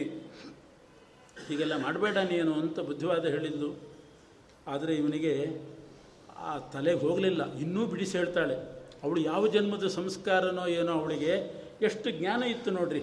ಅವಳು ಹೇಳೋ ಮಾತು ಮುಂದಿಂದು, ನಿನ್ನ ನಿನ್ನ ದೇಹ ಎಷ್ಟು ಪವಿತ್ರ ನನ್ನ ದೇಹದ ಪರಿಸ್ಥಿತಿ, ನಿನ್ನ ದೇಹ ಪರಿಸ್ಥಿತಿ ಎರಡು ಬಿಡಿಸಿ ಹೇಳ್ತೀನಿ. ಆವಾಗಲಾದರೂ ಅರ್ಥ ಮಾಡಿಕೊ ಅಂತಾಳೆ. ಋತುಕಾಲೇ ಯದಾ ಮಾತು ತವ ಪಿತ್ರ ನಿಶಾಗಮೆ. ಅಯಾಂತಿ ಕಶ್ಚ ಕಾಶ್ಚಿದ್ ರಾಕ್ಷಸ್ಯ ರುಧಿರಾಶನ ತತ್ಪರಾಹ ಒಳ್ಳೆ ವೇದ ಮಂತ್ರಗಳಿಂದ ಪಾಣಿಗ್ರಹಣ ಮಾಡಿ ವಿವಾಹ ಮಾಡಿಕೊಂಡವರು ನಿನ್ನ ತಂದೆ ತಾಯಿಗಳು. ಬ್ರಾಹ್ಮಣರ ಮೇಲೆ ಹಾಗಾಗೇ ಇರ್ತದೆ. ವೇದ ಮಂತ್ರಗಳಿಂದ ವಿವಾಹ ಸಂಸ್ಕಾರ ನಡೆದಿದೆ. ಆಮೇಲೆ ನಿಷಿದ್ಧವಲ್ಲದ ವೇಳೆಯಲ್ಲಿ ಗರ್ಭಾಧಾನ ನಡೆದಿದೆ. ಅದು ಗರ್ಭಾಧಾನ ಸಂಸ್ಕಾರ ಅಂತ ವೇದಮಂತ್ರ ಪುರಸ್ಕರವಾಗಿ ನಡೆದಿರ್ತದೆ. ಆಮೇಲೆ ಸೀಮಂತ ಅಂತ ಒಂದು ಕರ್ಮ ನಡೀತದೆ. ವ್ಯಾಸರು ಬರೀತಾರೆ, ಸೀಮಂತ ಅಂದರೆ ಏನು ಅನ್ನೋದನ್ನು ಇಲ್ಲಿ ಕಲ್ಪನೆ ಕೊಟ್ಟಿದ್ದಾರೆ. ಆಯಾಂತಿ ಕಾಶ್ಚಿತ್ ರಾಕ್ಷಸ್ಯ ರುಧಿರಾಶನ ತತ್ಪರಾಹ. ಸೀಮಂತ ಮಾಡುವ ಸಮಯದಲ್ಲಿ ಕೆಲವು ರಾಕ್ಷಸಿಯರು ಆ ಗರ್ಭವನ್ನು ತಿನ್ಲಿಕ್ಕೆ ಬರ್ತಾರಂತೆ. ರಕ್ತ ಕುಡಿದ ಹಾಗೆ ಆ ಗರ್ಭವನ್ನೇ ತಿಂದು ನಾಶ ಮಾಡುವಂಥ ರಾಕ್ಷಸಿಯರಿದ್ದಾರಂತೆ. ನರಭಕ್ಷಕರು ಅಂತಿದ್ದ ಹಾಗೆ ಗರ್ಭಭಕ್ಷಕ ರಾಕ್ಷಸಿಯರು. ಅವರು ಬರುವ ಕಾಲ. ಆದ್ದರಿಂದ ಆ ಕಾಲದಲ್ಲಿ ಸೀಮಂತ ಅಂತ ಒಂದು ಸೀಮಂತೋನ್ನಯನ ಅಂತ ಹೇಳಿ ಒಂದು ಸಂಸ್ಕಾರ ಮಾಡ್ತಾರೆ. ಅದು ಮಾಡೋದರಿಂದ ಆ ರಾಕ್ಷಸಿಯರು ದೂರ ಹೋಗ್ತಾರೆ. ಏನದು ಕರ್ಮ ಅಂದರೆ ಆಯಾಂತಿ ಕಾಶ್ಚಿದ್ ರಾಕ್ಷಸ್ಯ, ರುಧಿರಾಶನ ತತ್ಪರ ತಾಸಾಂ ನಿರಸನಾರ್ಥಾಯ ಶ್ರಿಯಮಾವಾಹಯೇತ್ ಪತಿ ಗಂಡನಾದವನು ಆ ಹೆಂಡತಿಯಲ್ಲಿ ಲಕ್ಷ್ಮೀದೇವಿಯನ್ನು ವಿಶೇಷವಾಗಿ ಆವಾಹನೆ ಮಾಡಬೇಕು. ಮದುವೆ ಮಾಡುವಾಗಲೇ ಆವಾಹನೆ ಮಾಡಿರ್ತಾರೆ. ಶ್ರೀಧರ ರೂಪಿಣೆ ವರಾಯ ಅಂತ ಹೇಳಿಬಿಟ್ಟು ಭಗವಂತನನ್ನೇ ಆವಾಹನೆ ಮಾಡಿ, ಲಕ್ಷ್ಮಿಯನ್ನು ಆವಾಹನೆ ಮಾಡಿ ದಾನ ಮಾಡ್ತಿರ್ತಾರೆ. ಆದರೂ ಗಂಡನೇ ಲಕ್ಷ ಶ್ರಿಯಂ ಆವಾಹಯೇತ್. ಸೀಮಂತಕರಣಾತ್ ಲಕ್ಷ್ಮೀಂ ತಾಂ ಆವಹತಿ ಮಂತ್ರತಃ. ಶ್ರೀಯಾಶ್ರಿತ ಶರೀರತ್ವಾತ್ ತಾಂ ತ್ಯಜಂತಿ ಸಮೀಹಿತಾ. ಸೀಮಂತೋನ್ನಯನ ಕಾರ್ಯಕ್ರಮದಲ್ಲಿ ವಿಶೇಷವಾಗಿ ಗಂಡ ತನ್ನ ಹೆಂಡತಿಯಲ್ಲಿ ಲಕ್ಷ್ಮೀದೇವಿಯನ್ನು ಆವಾಹನೆ ಮಾಡಿದಾಗ, ಲಕ್ಷ್ಮಿಯ ಸನ್ನಿಧಾನ ಬಂದಾಗ ರಾಕ್ಷಸಿಯರೆಲ್ಲ ಗರ್ಭ ತಿನ್ನಲಿಕ್ಕೆ ಬಂದವರು ಓಡಿ ಹೋಗ್ತಾರಂತೆ. ಸುರಕ್ಷಿತವಾಗಿ ಮಗು ಹುಟ್ಟುತ್ತದೆ. ಇದು ಸೀಮಂತ ಅದರ ಕಲ್ಪನೆ. ತಾಸಾಂ ನಿರಸನಾರ್ಥಾಯ ಶ್ರಿಯಮಾವಾಹಯೇತ್ ಪತಿ. ರೇತೋತ್ಸೃಷ್ಟಂ ವೇದಪೂತಂ ಗರ್ಭಾಧಾನಮಿದಂ ವಿದುಹು ಹೀಗೆ ಸೀಮಂತಂ ಕಲ್ಪಯಾಮಾಸು ಮಂತ್ರೈರ್ ವೇದ ಸಮೈರ್ದ್ವಿಜಾ ಇವೆಲ್ಲ ವೇದ ಮಂತ್ರಗಳಿಂದ ಬ್ರಾಹ್ಮಣರು ಸಂಸ್ಕಾರ ಮಾಡಿಸಿರ್ತಾರೆ. ದಶಮಾಸಾದ, ದಶಮಾಸಗಳ ನಂತರದಲ್ಲಿ ನೀನು ಹುಟ್ಟಿರ್ತಿದ್ದಿ, ಹುಟ್ಟಿದ್ದಿ. ಹುಟ್ಟಿದಾಗ ವೇದ ಮಂತ್ರಗಳಿಂದಲೇ ಜಾತಕರ್ಮಾದಿಗಳನ್ನು ಮಾಡಿದ್ದಾರೆ ಶಾಸ್ತ್ರಪೂರ್ವಕವಾಗಿ. ವೇದ ಮಂತ್ರದಿಂದ ಅನ್ನಪ್ರಾಶನ, ವೇದಮಂತ್ರದಿಂದ ಚೌಲ, ಎಷ್ಟು ವೇದಮಂತ್ರಗಳಿಂದ ನಡೀತಾ ಇರ್ತದೆ. ವೇದ ಮಂತ್ರದಿಂದಲೇ ಉಪನಯನ ಸಂಸ್ಕಾರ, ಆಮೇಲೆ ವೇದಮಂತ್ರಗಳಿಂದ ಸಂಧ್ಯಾ ವಂದನೆ ಎಲ್ಲ ಪಾಪ ಪರಿಹಾರಕ್ಕೋಸ್ಕರ ಇರುವ ಮಂತ್ರಗಳು ಅಗ್ನಿಸಾಕ್ಷಿಯಾಗಿ ನಿನಗೆ ಮದುವೆನೂ ಆಗಿದೆ. ಅಧೀತ ವೇದಶಾಸ್ತ್ರಶ್ಚ ವೇದಾದಿಗಳನ್ನು ಅಧ್ಯಯನ ಮಾಡಿದವನು. ಇಂಥ ಪವಿತ್ರವಾದ ದೇಹ ನಿಂದು. ಅದರ ಜೊತೆಗೆ ಕರ್ಣವು ಹರಿಕಥಾಲಾಪಾತ್ ಪಾವಿತವು ನಾಸಿಕಾತವ ಪ್ರತಿನಿತ್ಯ ಹರಿಕಥಾ ಶ್ರವಣ ಮಾಡಿ ಪವಿತ್ರವಾದಂಥ ಕಿವಿ ನಿಂದು. ಭಗವಂತನಿಗೆ ತುಳಸಿ ಹೂವು ಸಮರ್ಪಣೆ ಮಾಡಿ ಅದನ್ನೇ ಮೂಸಿ ಪವಿತ್ರಗೊಂಡಂಥ ಮೂಗು ನಿಂದು. ಹರಿಯರ್ಪಣ ಸುಗಂಧೇನ. ಇನ್ನು ತುಳಸಿ ಮಿಶ್ರಿತವಾದ ಹರಿನೈವೇದ್ಯವನ್ನೇ ಸ್ವೀಕಾರ ಮಾಡಿ ಪವಿತ್ರಿತವಾಗಿರತಕ್ಕಂಥ ಹೊಟ್ಟೆ ವಾಸುದೇವಾರ್ಪಿತಾನ್ನೇನ ಪೂರಿತಂ ಪುರುಷರ್ಷಭ. ನಿನ್ನ ಹೊಟ್ಟೆ ಅಂಥದ್ದು. ಹರಿನಾಮ ಕೀರ್ತನೆ ಮಾಡಿ ಪವಿತ್ರವಾದಂಥ ನಾಲಿಗೆ ನಿಂದು. ಕೃಷ್ಣಾರ್ಚನ ಪ್ರಸಂಗೇನ ದೇವರಿಗೆ ಪೂಜೆ ಮಾಡಿ, ಅಭಿಷೇಕ ಮಾಡಿ, ಮಂಗಳಾರತಿ ಮಾಡಿ, ಅಥವಾ ಉಳಿದವರು ದೇವರ ಸಾಮಾನುಗಳನ್ನು ತೊಳೆಯೋದು, ಮಾಡೋದು, ದೇವಮಂದಿರ ಮಾರ್ಜನ, ಹರಿಮಂದಿರದ ಕಸ ಗುಡಿಸೋದು, ಇವುಗಳಿಂದ ಪವಿತ್ರವಾದ ಕೈ ನಿಮ್ಮ ಕೈ. ಪುಣ್ಯಕ್ಷೇತ್ರಕ್ಕೆ ಯಾತ್ರೆ ಮಾಡಿ ಪವಿತ್ರವಾದ ಪಾದ ನಿನ್ನ ಪಾದ. ಏತಾದೃಶೇನ ದೇಹೇನ ಕಥಂ ಸಂಘ ಪ್ರಶಸ್ಯತೆ. ಗರ್ಭದಲ್ಲಿ ನಿಮ್ಮ ತಂದೆ ತಾಯಿಗಳು ಮದುವೆ ಮಾಡಿಕೊಳ್ಳುವಾಗಿನಿಂದ ಎಷ್ಟು ವೇದ ಮಂತ್ರಗಳ ಸಂಸ್ಕಾರ ಆಗಿರ್ತದೆ, ಎಷ್ಟು ಪವಿತ್ರವಾದ ದೇಹ ನಿಂದು? ಇದು ನಿನ್ನ ಕಥೆ ಆಯಿತು ನನ್ನ ಕಥೆ ಕೇಳು ಅಂತಾಳೆ. ಎರಡನೇ ಅಧ್ಯಾಯ ನನ್ನ ಕಥೆ ಹೇಳ್ತೀನಿ ಕೇಳು. ಮಮಾಪಿ ಶೃಣು ಮಾಹಾತ್ಮ್ಯಂ. ನಮ್ಮ ದೇಹದ ಪರಿಸ್ಥಿತಿ ಏನು ಅಂತಂದರೆ, ನಿಮ್ಮ ನಾಲಿಗೆ ಹರಿಕಥಾ, ಹರಿನಾಮ ಕೀರ್ತನೆ ಮಾಡಿ ಪವಿತ್ರವಾದ ನಾಲಿಗೆ ನಿನ್ನ ನಾಲಿಗೆ ಆಗಿದ್ದರೆ ಆಡಬಾರದ ಮಾತಾಡಿ, ಅಪಶಬ್ದಗಳನ್ನು ಪ್ರಯೋಗ ಮಾಡಿ ಇನ್ನೊಬ್ಬರು ಕಿವಿ ಮುಚ್ಚಿಕೋಬೇಕು ಅಂಥ ಶಬ್ದಗಳೇ ನಮ್ಮ ನಾಲಿಗೆಯಿಂದ ಬರೋದು. ಜಿಹ್ವಾಮೆ ದಹ್ಯತೆ ಸದಾ. ಹೀಗೆ ದಗ್ಧಪ್ರಾಯವಾಗಿದೆ ನಮ್ಮ ನಾಲಿಗೆ. ದರ್ಭೆ ಹಾಕಿ ಸುಟ್ಟುಕೊಂಡರೂ ಕೂಡ ನಾಲಿಗೆ ಪವಿತ್ರ ಆಗಲಿಕ್ಕಿಲ್ಲ. ಅಂಥ ಅಪವಿತ್ರ ಶಬ್ದಗಳು, ಅಶ್ಲೀಲ ಶಬ್ದಗಳನ್ನು ನುಡಿದ ನಾಲಿಗೆ ನಂದು. ನೈವೇದ್ಯ ತುಳಸಿ ಮಿಶ್ರಿತವಾದ ನೈವೇದ್ಯ ತಿಂದು ತುಂಬಿದ ಹೊಟ್ಟೆ ನಿಮ್ಮದಾದರೆ ಸುರಾಮಾಂಸಾಶನೇನೈವ ಜಠರಂ ಗುಲ್ಮತ ಗುಲ್ಮತಾಂಗತಂ. ನನ್ನ ಹೊಟ್ಟೆ ಹೊಟ್ಟೆಯಲ್ಲ ಹೆಂಡ ಮಾಂಸ ತುಂಬಿದಂಥ ಚರ್ಮದ ಚೀಲ ಇದು. ಹರಿಕಥಾಶ್ರವಣ ಮಾಡಿ ಪವಿತ್ರವಾದ ಕಿವಿ ನಿಮ್ಮದಾದರೆ ವ್ಯಭಿಚಾರ ಕಥಾಲಾಪಾತ್ ಕರ್ಣವಮೇ ಶಿಥಿಲೀಕೃತವು. ವ್ಯಭಿಚಾರ ಕಥಾ ಶ್ರವಣ ಮಾಡಿ ಶಿಥಿಲವಾದ ಕಿವಿ ನಂದು. ಕ್ಷೇತ್ರಯಾತ್ರೆ ಮಾಡಿದ ಪಾದ ನಿಂದಾದರೆ ಜಾರಗೃಹಕ್ಕೆ ಮ್, ವಿಟರ ಗೃಹಕ್ಕೆ ಯಾತ್ರೆ ಮಾಡಿದಂಥ ಪಾದ ನಂದು. ಭಗವಂತನ ಸಾಲಿಗ್ರಾಮಾದಿಗಳಿಗೆ ಪೂಜೆ ಮಾಡಿ ದೇವರ ಸಾಮಾನುಗಳು, ಉಪಕರಣ ಸಾಮಾನು ತೊಳೆದು ಪವಿತ್ರವಾದ ಕೈ ನಿಂದಾದರೆ ನನ್ನ ಕೈಗಳು ಯಮದಂಡ ಸಮಪ್ರಭು. ಅವ್ರನ್ನ, ಇವ್ರನ್ನ ಕೊಲೆ ಮಾಡಿದ ಯಮದಂಡ ಸಮಾನವಾದ್ದು ನನ್ನ ಕೈ. ಏತಾದೃಶಸ್ಯ ದೇಹಸ್ಯ ಸಂಗಮಸ್ತು ಕಥಂ ಭವೇತ್. ಇಂಥ ದೇಹಗಳಿಗೆ ಹೇಗೆ ಸಂಘ ಆಗಲಿಕ್ಕೆ ಸಾಧ್ಯ? ಅದರಿಂದ ಪರಸ್ತ್ರೀ ಸಂಘದೋಷೇಣ ಬಹವೋ ಮರಣಂಗತಾ ಬೇಕಾದಷ್ಟು ಜನ ಪರಸ್ತ್ರೀ ಸಂಘದಿಂದ ಮರಣ ಹೊಂದಿದವರಿದ್ದಾರೆ. ನೀನಂಥ ಕೆಲಸ ಮಾಡಲಿಕ್ಕೆ ಹೋಗಬೇಡ. ರಾವಣ, ಪರಸ್ತ್ರೀ ಸಂಘದೋಷೆಯಿಂದ ಮರಣ ಹೊಂದಿದವನು ರಾವಣ ಇದ್ದಾನೆ. ಕೀಚಕ, ದ್ರೌಪದಿಯನ್ನು ಬಯಸಿ ಕೀಚಕನ ಗತಿ ಏನಾಯಿತು? ಹೀಗೆ ಇಂದ್ರದೇವರು, ಅದು- ಅದರ ರಹಸ್ಯ ಬೇರೆ ಇದೆ. ಅಂತೂ ಇಂದ್ರದೇವರು ಕೂಡ ಶಾಪಗ್ರಸ್ತರಾದರೂ, ಗೌತಮ ಋಷಿಗಳಿಂದ ಅಂತ ಕಥೆ ಇದೆ. ಹೀಗೆಲ್ಲ ಇರೋದರಿಂದ ನೀನು ಹಾಗೆ ಮಾಡಬೇಡ ಅಂತ ಬುದ್ಧಿವಾದ ಹೇಳಿದ್ದು ಆಗ ಮಾಧವ ಹೇಳ್ತಾನೆ, ನೀ ಹೇಳಿದಂತೆ ಇಷ್ಟೆಲ್ಲ ವೇದ ಮಂತ್ರದ ಸಂಸ್ಕಾರ, ಆ ಸಂಧ್ಯಾ ವಂದನೆ ಹರಿಕಥಾ ಶ್ರವಣ, ಆ ದೇವರ ಪೂಜೆ, ಆ ಪುಣ್ಯದಿಂದಲೇ ಇವತ್ತು ನೀನು ನನ್ನ ಕಣ್ಣಿಗೆ ಬಿದ್ದಿದ್ದೆ ಅಂತ ಇಲ್ದಿದ್ರೆ ನೀನು ಹೆಂಗೆ ಬೀಳ್ತಿದ್ದೆ ಹೇಳು? ಇಷ್ಟು ಪುಣ್ಯ ಇದ್ದದ್ರಿಂದಲೇ ನೀ ಬಿದ್ದಿ, ಇಲ್ದಿದ್ರೆ ಅದೇ ಹೆಂಡ್ತಿನ ಕಟ್ಕೊಂಡಿರ್ಬೇಕಾಗಿತ್ತು ಅನ್ನೋ ಮಾತಾಡ್ತಾನೆ ಎಷ್ಟು ತಲೆ ಕೆಟ್ಟಿದೆ ಅಂದ್ಕೊಂಡ್ಲಿ ಇವಳು. ತ್ವದಂಗ ಸಂಗೋ ಮಾಧವ ವಾಚ ತ್ವದಂಗ ಸಂಗೋ ಬಹುಕಾಲ ಪುಣ್ಯ ಪ್ರಭಾವಜೋ ಮುಕ್ತಿಕರ ಶುಭಾವ ಇಷ್ಟೆಲ್ಲ ಪುಣ್ಯದ ಬಲದಿಂದಲೇ ಇವತ್ತು ಭಗವಂತನ ಅನುಗ್ರಹ, ಪರಮಾನುಗ್ರಹ ನನಗಾಯಿತು ಅಂತ ಅರ್ಥ ಇಲ್ಲದಿದ್ರೆ ನೀನು ಹೆಂಗೆ ಕಣ್ಣಿಗೆ ಬೀಳ್ತಿದ್ದಿ? ಆದ್ದರಿಂದ ತ್ಯಜಾದ್ಯ ಲಜ್ಜಾಂ ಕುರುಮೇ ಮನೋಗತಂ. ಲಜ್ಜೆ ಬಿಟ್ಟುಬಿಡು ಸುಮ್ಮನೆ ನನ್ನ ಅಭೀಷ್ಟವನ್ನು ಪೂರೈಸು. ಇಲ್ದಿದ್ರೆ ಪ್ರಾಣನೇ ಹೋಗ್ತದೆ ಅಂತ ಹೀಗೆ ಮಾತಾಡ್ಲಿಕ್ಕೆ ಶುರು ಮಾಡಿದ. ಅವಳು ಓಡ್ಲಿಕ್ಕೆ ಶುರು ಮಾಡಿದ್ಲು. ಪುರ ತಲೆ ಕೆಟ್ಟಿದೆ ಇವನಿಗೆ. ಬುದ್ಧಿವಾದ ಹೇಳಿದರೆ ಹೋಗೋದಿಲ್ಲ ತಲೆಯಲ್ಲಿ ಅಂತ ಓಡಿದ್ಲು. ಇವನು ಬೆನ್ನತ್ತಿ ಹೋದ. ಅವಳನ್ನು ಸ್ಪರ್ಶ ಮಾಡಿದ, ಬಲಾತ್ಕಾರ ಮಾಡಿದ ಅವಳು ತಿರುಗಿ ಬಿದ್ಲು. ಅಲ್ಲಿವರೆಗೆ ಸಾತ್ವಿಕವಾಗಿ ಮಾತಾಡಿದವಳು ತಿರುಗಿ ಬಿದ್ಲು.